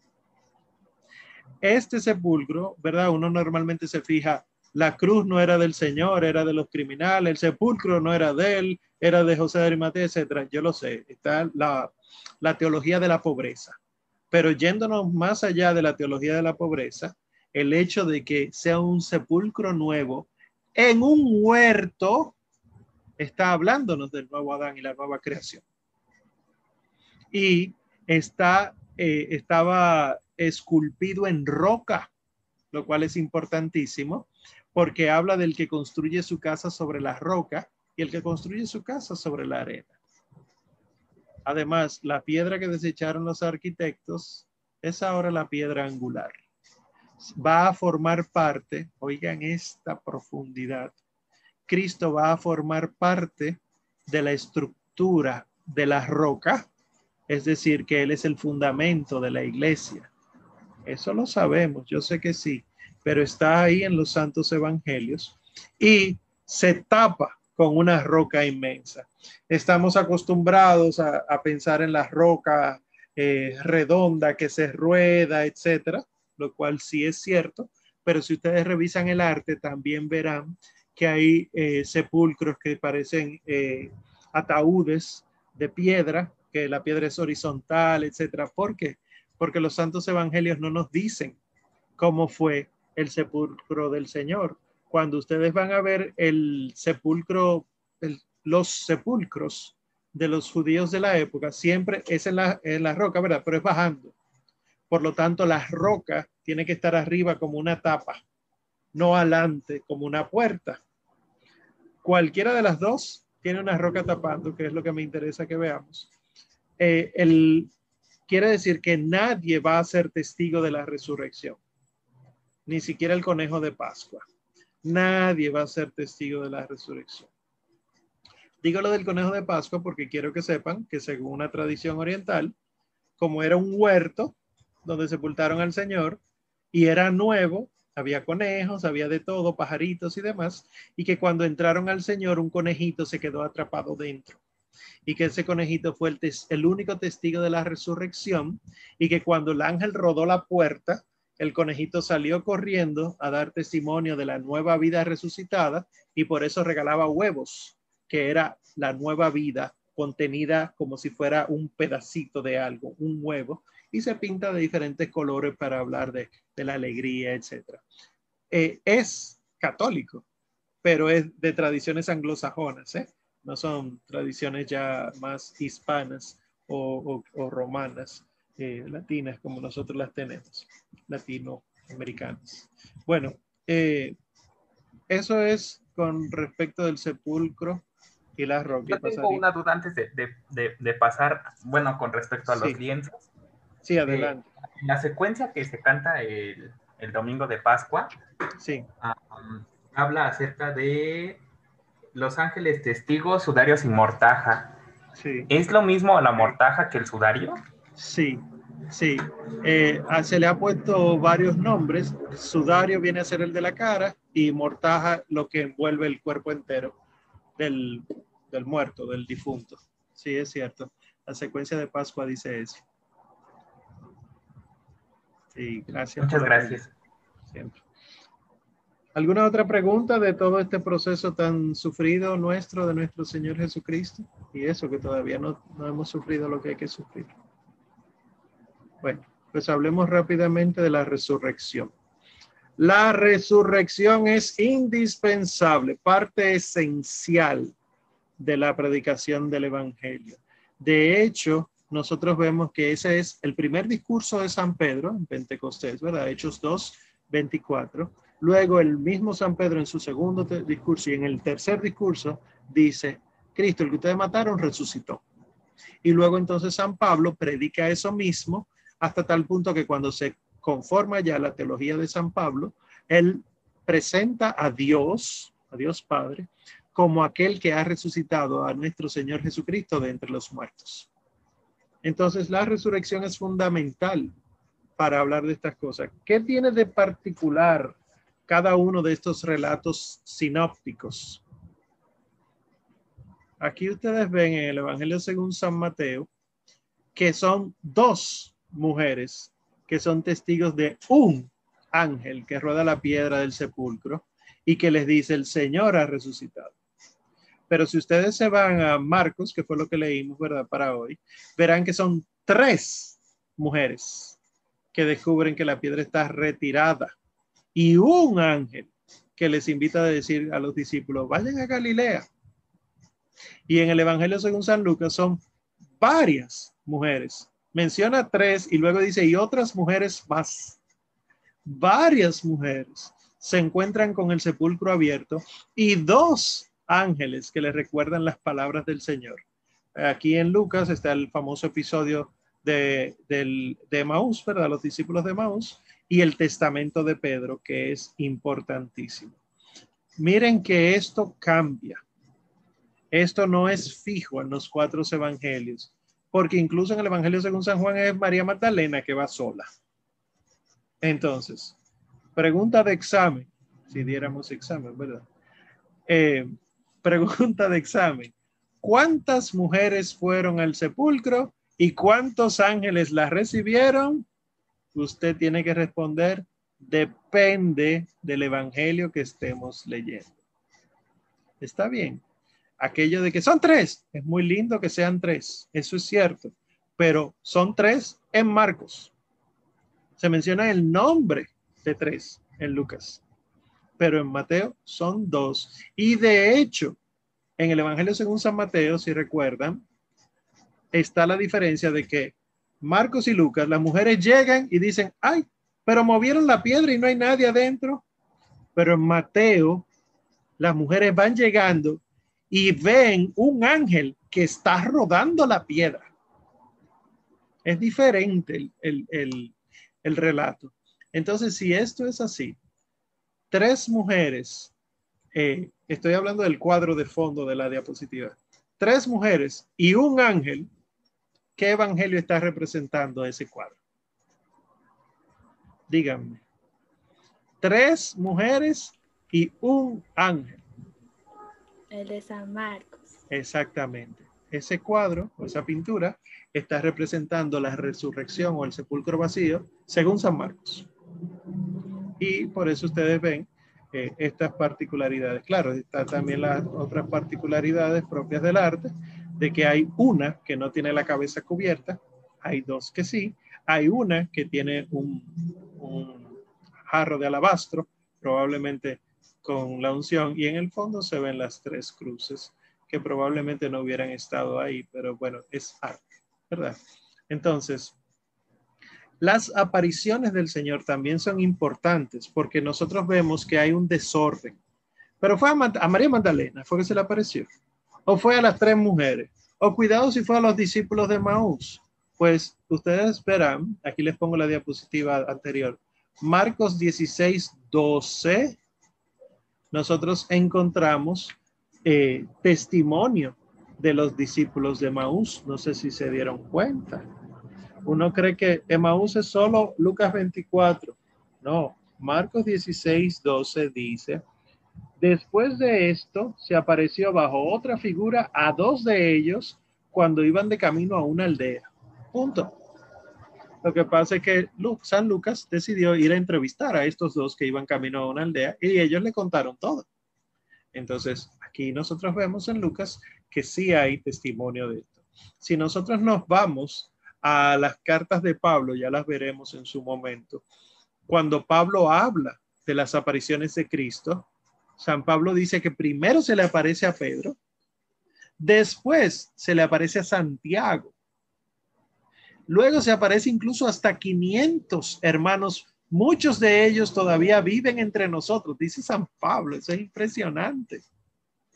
Pues de las apariciones nosotros podemos ver que las apariciones de las mujeres es muy probable que sí, que sea así tal cual se cuenta. ¿Por qué? Porque si la mujer era menospreciada en la cultura judía y nosotros queremos fundar una religión, ¿cómo vamos a decir que los primeros testigos son mujeres? Eso no, no, no es como bien, no habla bien de nosotros, es una falla en la publicidad, eso hay que revisarlo. Sin embargo, sí se ve que las mujeres son las primeras testigos de esto. La aparición a San Pedro también, por lo que yo les decía del Evangelio según San Lucas. En Lucas 22 es cuando el Señor Jesús le dice, Simón, Simón, miran que Satanás ha pedido eh, permiso para cribarlo. Tú cuando vuelva, confirma a, tus hermanos en la fe. Pero aquí, en el capítulo 24, versículo 12 dice, con todo, o sea, después que llegaron las mujeres a contarle que no está el Señor, con todo, Pedro se levantó y corrió al sepulcro, se inclinó, pero al ver solo los lienzos se volvió a su casa asombrado por lo sucedido. Eso lo hemos leído en otra ocasión, en Juan, pero estaba corriendo con Juan. Aquí está Pedro solo, porque es importante resaltar que Pedro vio eh, eh, o fue testigo del sudario, del, sepulcro vacío, porque Pedro es la cabeza y Pedro debe dar testimonio. Pedro no puede quedarse sentado y ver qué, qué dicen los demás. Lo mismo de lo de los discípulos de Maús, que no es una catequesis, lo mismo la aparición a los once. Ustedes ven que el Señor se aparece cuando ellos estaban a puerta cerrada con miedo, pero en un momento me parece que es el Evangelio según San Lucas, eh, sí, el capítulo 24, pero el versículo 36 dice, estaban comentando todo esto cuando se presentó Jesús en medio de ellos y les dijo, la paz con vosotros. Sobresaltados y asustados creyeron ver un espíritu, pero él les dijo, ¿por qué os turbáis? ¿Por qué alberga dudas vuestra mente? Mirad mis manos y mis pies, soy yo mismo palpadme y pensad que un espíritu no tiene carne y hueso como veis que yo tengo. Dicho esto, les mostró las manos y los pies. Como no acababan de creérselo a causa de la alegría, estaban asombrados, les dijo, ¿tenéis aquí algo de comer? Ellos le ofrecieron un trozo de pescado, lo tomó y comió delante de ellos. Perfecto,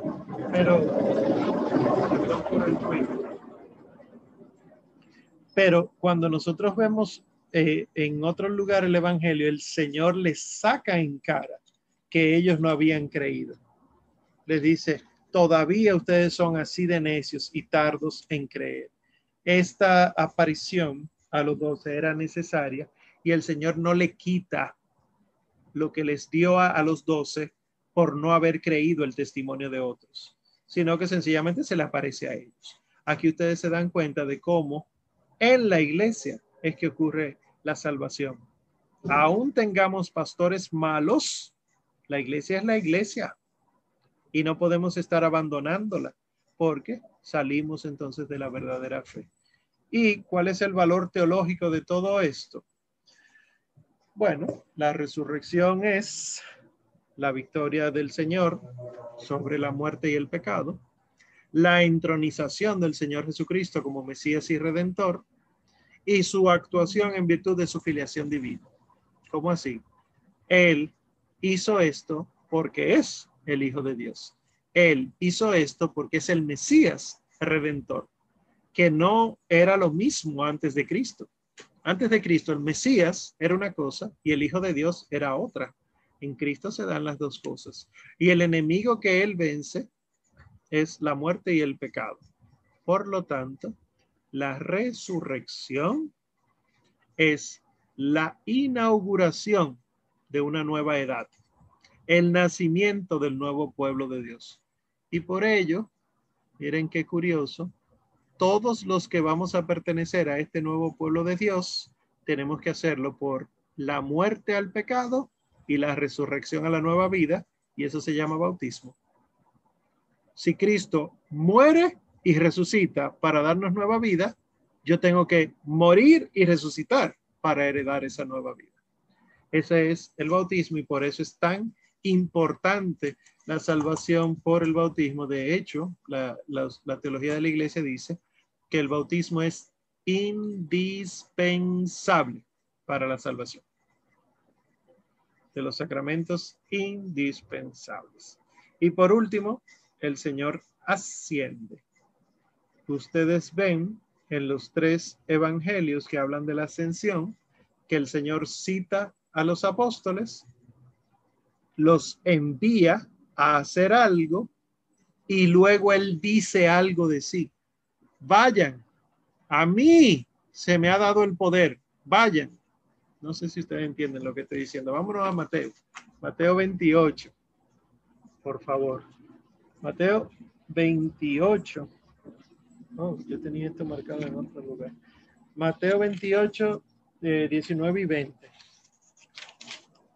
Versículos 19 y 20 son los últimos, pero yo quiero el 16 primero. Oigan lo que dice, Mateo 28 del 16 al 20. Por su parte, los once discípulos marcharon a Galilea, al monte que Jesús les había indicado. Al verlo, a Jesús, lo adoraron. Si bien algunos dudaron, Jesús se acercó a ellos. Oigan, eso es importante.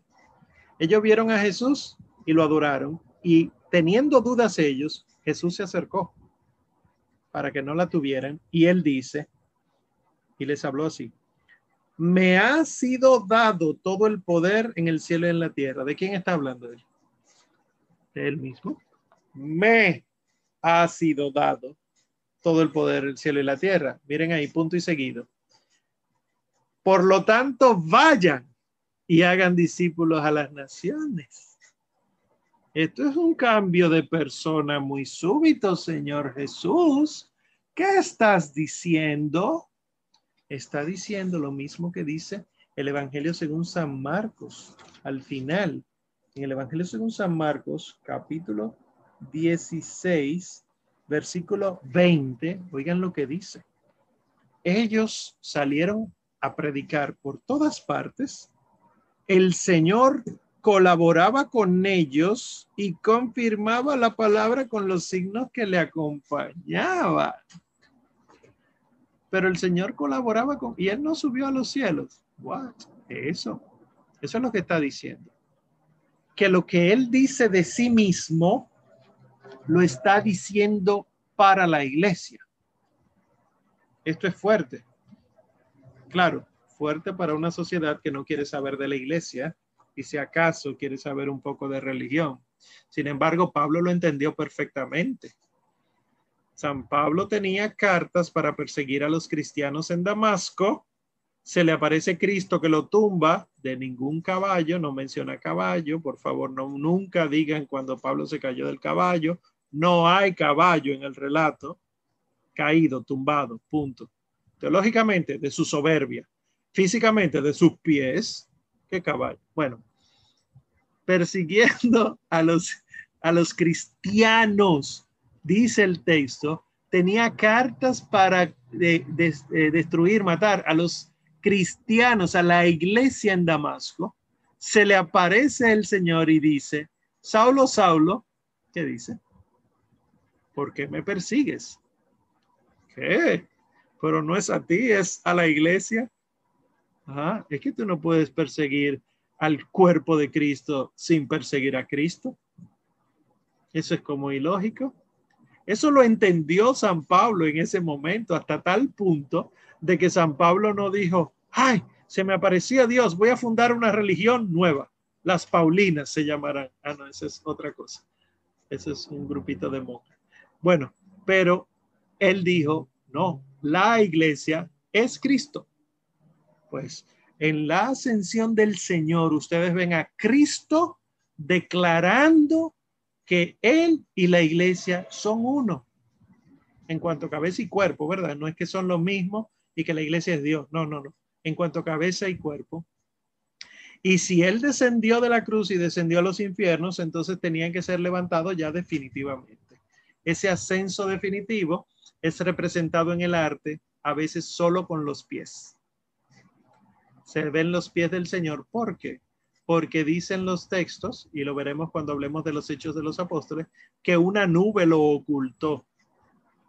Y después se le aparecen unos ángeles, según uno de, uno de los relatos, que es lo que miran para arriba. Váyanse a evangelizar, porque Él no está arriba, Él está con ustedes. Claro, reinando arriba. pero antes de subir, da la bendición, dice. Los bendice subiendo y luego entonces, sedes a texteram patri. Se sienta a la derecha del Padre. Fundamental. Él no sube para desaparecer, sino que sube para reinar. Y ustedes recordarán, y con esto acabo, las profecías de Daniel, eh, los la profecía de Daniel, eh, el libro de Daniel, era que quería decir, capítulo 7, versículos del 9 al 14. Daniel 7 del 9 al 14 dice, mientras yo seguía mirando, eh, Daniel había visto unas bestias y demás en, en un sueño. Mientras yo seguía mirando, prepararon unos tronos y un anciano se sentó ¿Qué pasa aquí? Que ya para la época de Daniel eso sería un problema porque el rey es uno y hay un solo trono.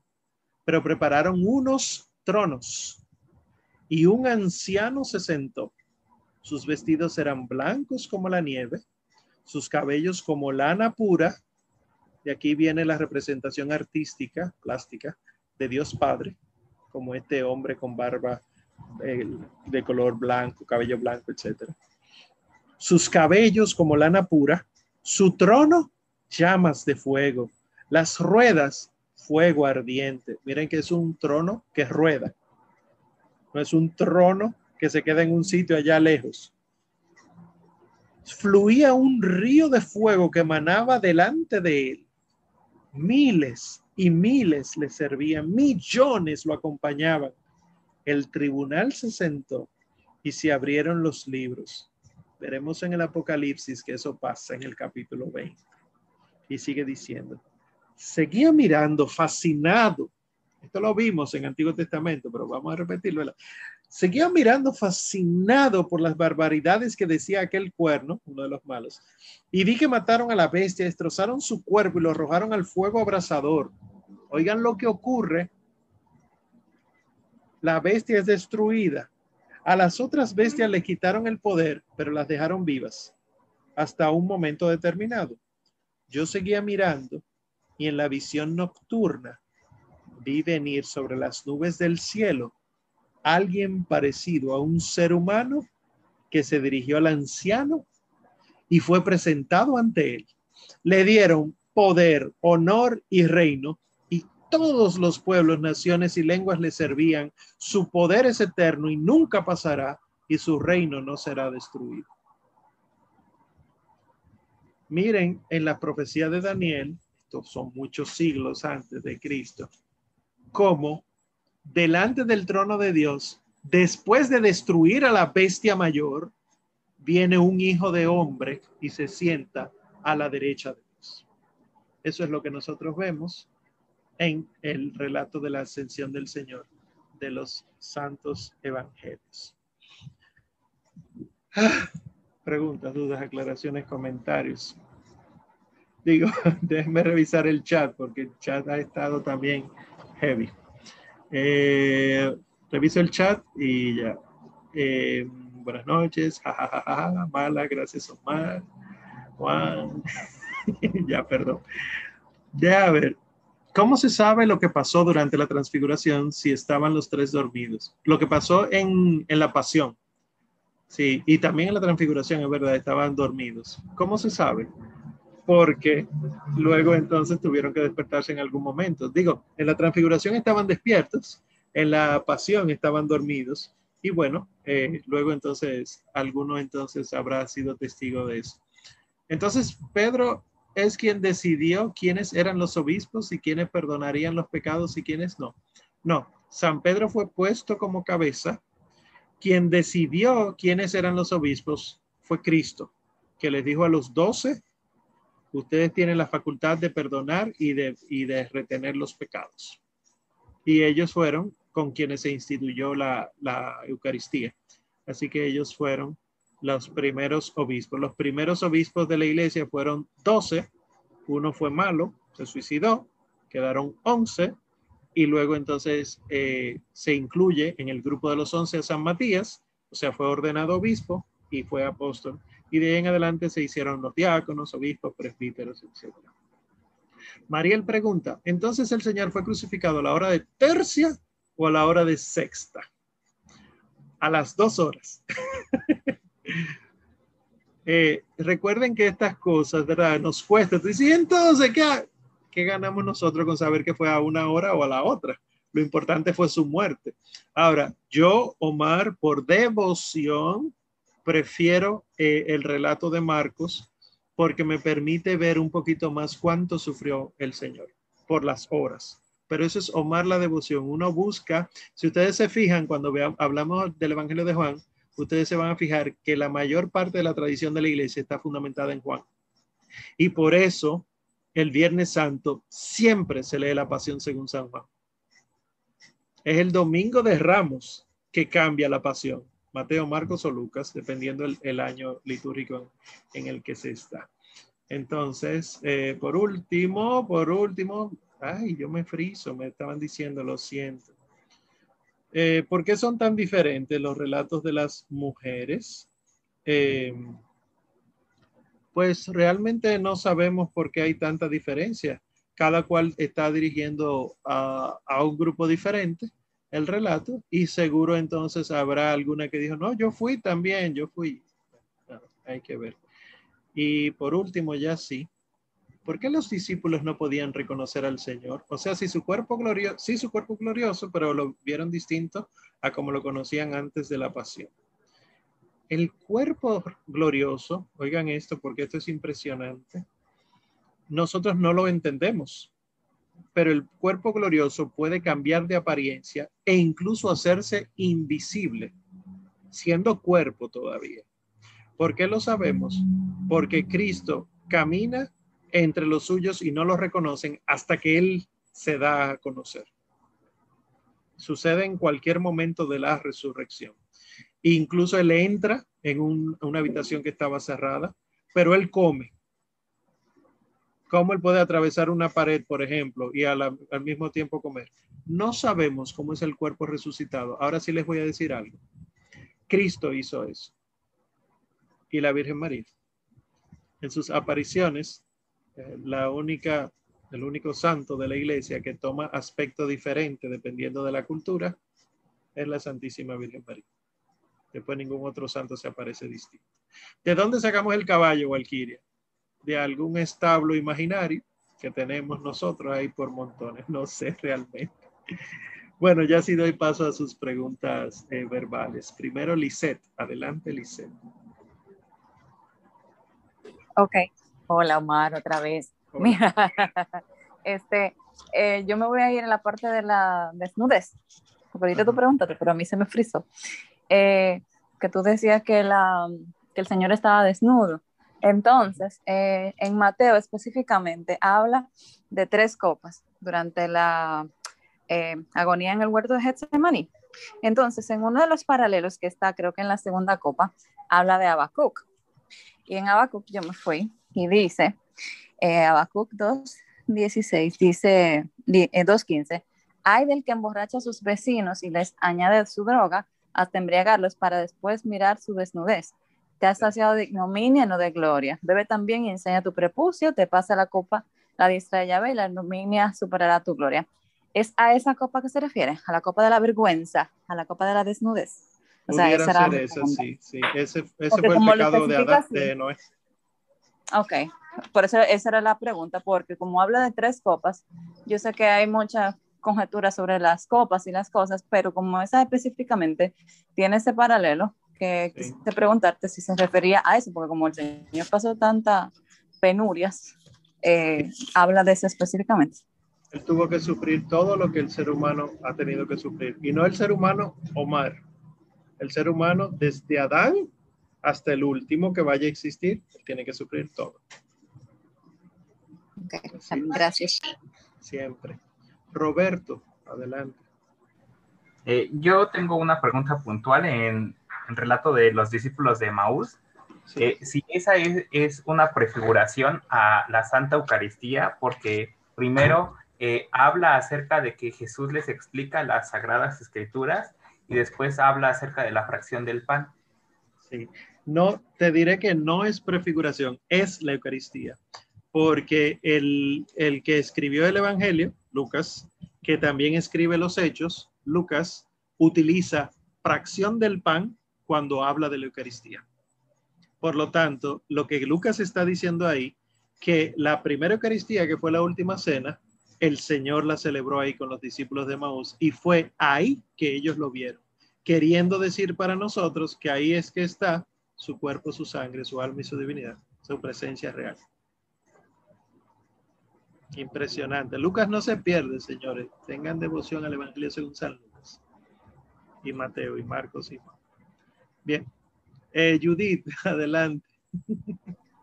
Hola, tengo dos preguntas. Bueno, la primera realmente era a propósito de la resurrección y de Jesús sí. que se muestra con sus con las heridas de su mano, de su costado. Entonces, en este cuerpo humano, entonces, ¿cómo reconciliar eso con que también su cuerpo es revestido de gloria? Entonces, ya tú hablaste un poquito de eso y, o sea, lo que me quedó es que básicamente el misterio de Dios. O sea, en resumen, o sea, cómo esas dos cosas, cómo esas dos realidades se unen, realmente es misterio. Es misterio. Eh, de todos modos, nosotros estamos revestidos por el bautismo de la vestimenta sagrada de Dios. O sea que yo eh, me desnudo para bañarme, pero yo no estoy en la desnudez de Adán y Eva cuando pecaron, porque yo soy bautizado, yo estoy en la desnudez original. Claro, todavía tengo la inclinación al pecado y la vestimenta de gloria la tendré al final de los tiempos si eh, merezco el cielo, ¿verdad? A propósito del final de los tiempos, lo parecía, si tú me podrías recomendar, no sé, algún escrito, algún libro, padre de la iglesia, con relación a este tema que realmente me, me resulta inquietante. bueno, bueno. El, el, el eh, reino de Dios, o sea, como la idea de cómo es el reino de Dios, en qué consiste, qué, qué es esta otra vida. Ah, bueno, el reino del más allá, tú dices, porque Ajá. ahora mismo estamos en el reino de Dios. Bueno, eh, mi recomendación es que te leas eh, eh, los evangelios y luego el Apocalipsis, que lo vamos a ver juntos, no te lo leas sola, vamos a verlo juntos para que no vayan a entrar en crisis y salgan a la calle. Esto se está acabando. No, no. poco a poco. Se está acabando, sí, pero tampoco así. Y luego entonces pudiera recomendarte algún libro de algún padre de la iglesia. Tú, cuando leas el Apocalipsis, te vas a dar cuenta de que va a haber libros de los padres de la iglesia que te pueden iluminar mucho. Ya veremos eso. Entonces, la otra pregunta que tenía a propósito de la pasión, Sí. que me viene a la memoria, que en varios momentos he escuchado, que cuando se hace la, transa- la, trans- su- la transustanciación, la consagración de la hostia, que se repite nuevamente la pasión del Señor, la crucifixión y todo eso. O sea, y- No, se- o sea se pero renueva. literal, se, Se renueva. renueva. Sí, la iglesia. no es que la vuelve a suceder. No, no, la, la iglesia sabe utilizar sus términos, es, es verdad, es esposa de Cristo y lo ha escuchado hablar y ha aprendido de él. La iglesia no dice que se repite el sacrificio en cada altar, sino que se renueva. ¿Cuál es la diferencia? Que no es que Cristo vuelve a morir, sino que la iglesia entera viaja al Gólgota en el momento de la muerte del Señor, poniéndolo en términos de ahora, ¿verdad? Un viajar pero la realidad es que participamos del único sacrificio de Cristo. Eso es lo que significa renovación. No es el volver a repetirlo, que de hecho repetir la muerte de Cristo es de lo que se nos acusa injustamente por aquellos que no saben. Eh, nosotros no la repetimos, sino que renovamos en el altar el sacrificio del Señor, aquel cruento, este incruento aquel derramó sangre, aquí eh, la sangre no se ve derramada, sino que la vemos eh, para comer y beber. Bien, escucharon. Sí, brevemente. Las ah, dos últimas. Adel, adelante. Hola, sí, yo sé que es un poquito tarde, pero en realidad eh, quisiera comentar solamente un poquito, sí, antes de, de concluir. Ya las preguntas se quedarán para una próxima, no importa. Yo al menos este comentario creo que es necesario. Habla sobre del Evangelio de San Lucas. Es el único que menciona, ah, bueno, no, no hemos leído San Juan, entonces me voy a solamente, cuando digo que es el único, entonces solamente los sinópticos, pero es el único que menciona la mirada que nuestro Señor le da a San Pedro. Entonces, esa mirada, tú dijiste en una de las clases, como consejo, exhortación, slash pedido, que, que pues que observemos bien las horas, las miradas, Sí, todo. sí, Entonces, en la única que hay una mirada así es en esta. ahí. Entonces, en, en el Evangelio de San Lucas, el capítulo 22, del, 50 del versículo 54 al 62, es que sucede, eh, pues eso, la, la negación las de negaciones. Pedro. Entonces, buscando con los queridos santos, que son lo que saben, pues en realidad hay unas cosas que ellos dicen que Comenta vale alguna, la pena, sí, vale la pena de verdad que leerlas. Entonces, tenía cuatro, pero voy a elegir las dos que más, sí. Eh, son, déjame ver,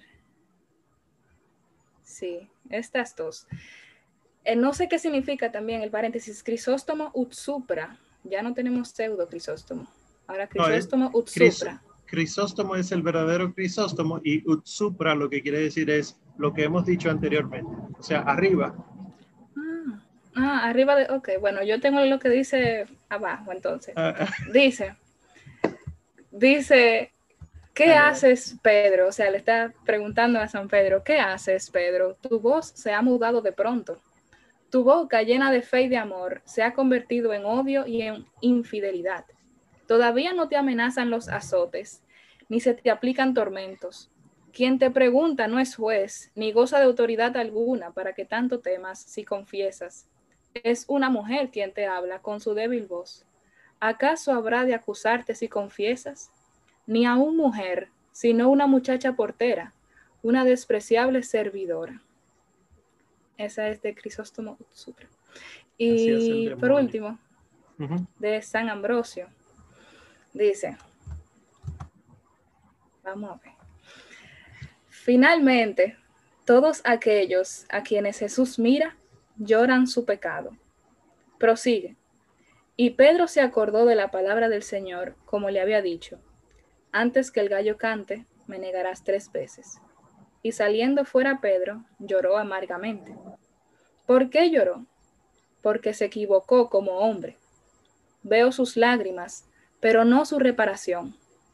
Las lágrimas lavan el pecado cuando la palabra no se atreve a confesarlo. Negó por primera y segunda vez y no lloró, porque aún no lo había mirado el Señor. Pero negó la tercera vez, lo miró el Señor y enseguida lloró amargamente. Tú también, si quieres lavar tus pecados, lava tus culpas con tus lágrimas. Y pidamos al Señor que nos mire siempre, para que siempre haya arrepentimiento. Bueno, está fuerte esto. Eh, la última entonces de Rosarelis, a ver si... Adelante, Rosarelis. ¿Estás? No te escucho. No, no es de amanezca. Rosarelis. Bueno, te fuiste. Ya, ¿ya me ah? Sí, ya sí. Buenas noches, Omar. Buenas noches. yo quiero eh, exactamente es aclarar sobre si es verdad que Jesús tuvo una segunda coronación de espinas. Porque yo he estado leyendo el libro de Luisa Picarrán, Picarreta. Ah, sí, ok. Entonces, donde habla de, de la coronación de espina, dice que él sufrió una segunda coronación de espina, que fue cuando a él le quitaron la ropa de púrpura y le arrancaron, eh, o sea, la ropa se pegó de la corona, entonces se la arrancaron tan fuerte que después le pusieron de nuevo la, la corona y se la pusieron a base de golpe, de, de palos, entonces las espinas eran tan fuertes que se le clavaron hasta las orejas en el cuello. Bueno, eh, bueno, de verdad o mentira no sabría decir, ¿verdad? Eso es una revelación privada. La Luisa Picarreta eh, tuvo visiones de revelaciones privadas y fueron, me parece, aprobadas por su obispo local. Entonces, no estamos obligados a creerlo, pero sí puede ayudar en la devoción. ¿Qué puedo yo aconsejarte? Si eso te ayuda a profundizar más en los misterios de la pasión, bendito sea Dios. Pero no hay por qué enseñarlo como si fuera doctrina de la iglesia. Sí es verdad, él fue coronado dos veces, porque eso no es lo que la iglesia enseña. La iglesia enseña que fue coronado, punto. Lo mismo, por ejemplo, pasa con la herida del hombro. Yo no sé si ustedes han leído sobre la herida del hombro del Señor. En ninguna parte se menciona de eso, eso, excepto la revelación que él hiciera me parece que fue a San Bernardo, realmente no recuerdo cuál santo, que él se le apareció y, le preguntó, eh, Señor, ¿cuál fue la herida que más te dolió? Y, el Señor le dice, la del hombro derecho, con la que él cargó la cruz constantemente. Eh, y eh, ora a esa llaga y recibirás tal cosa, etcétera. Igual, son revelaciones privadas, en este caso a un santo. No tenemos obligación de creerla, pero pueden profundizar más en la fe si, si quiere hacerlo. Bien. Ah, bueno, pues gracias, Omar. Gracias a ustedes, gracias por la paciencia. Nos pasamos unos minutitos. Tengan indulgencia conmigo, por favor. Haré mi penitencia para que no, no nos vaya tan mal con ustedes. Gracias damos también al Señor por todo esto. Vamos a concluir. Antes, déjenme decirle dos cosas. Para la semana que viene, los hechos de los apóstoles a paso doble, vamos. Igual, eh, eh, recuerden realizar sus pagos. Los que no han podido realizar sus pagos o se les ha olvidado, acérquense, eh, digo, hagan el pago o escríbanle a Ángel, Ángel Hernández, que también puede orientarlos un poquito al respecto. Y para aquellos que estén interesados en vivir la Santa Misa en la forma extraordinaria, tridentina, este domingo 14 a las 5 de la tarde en el Santuario de la Alta Gracia, hora Santo Domingo, ¿verdad? Eh, Roberto, cuando participes en alguna, invítanos, aunque sea virtual. Eh, saben que pueden asistir. Más información en las redes de Una Boche RD. Pues, oremos. Infinitas gracias te damos, soberana princesa, por todos los favores que todos los días recibimos de tus benéficas manos. Dígnate, pues, Señora, ahora y siempre, acogernos bajo tu protección y amparo, y para más obligarte, te saludamos con una salve. Dios te salve, Reina y Madre de misericordia, vida, dulzura y esperanza nuestra. Dios te salve. A ti llamamos los desterrados hijos de Eva, a ti suspiramos gimiendo y llorando en este valle de lágrimas. Ea pues, Señora, abogada nuestra, vuelve a nosotros esos tus ojos misericordiosos y después de este destierro muéstranos a Jesús, fruto bendito de tu vientre. Oh clemente, oh piadosa, oh dulce Virgen María. Ruega por nosotros, Santa Madre de Dios, para que seamos dignos de alcanzar las promesas de nuestro Señor Jesucristo. Amén. El Señor nos concede una noche tranquila y una santa muerte. Amén. Feliz noche y tarde, etcétera. Dios le bendiga.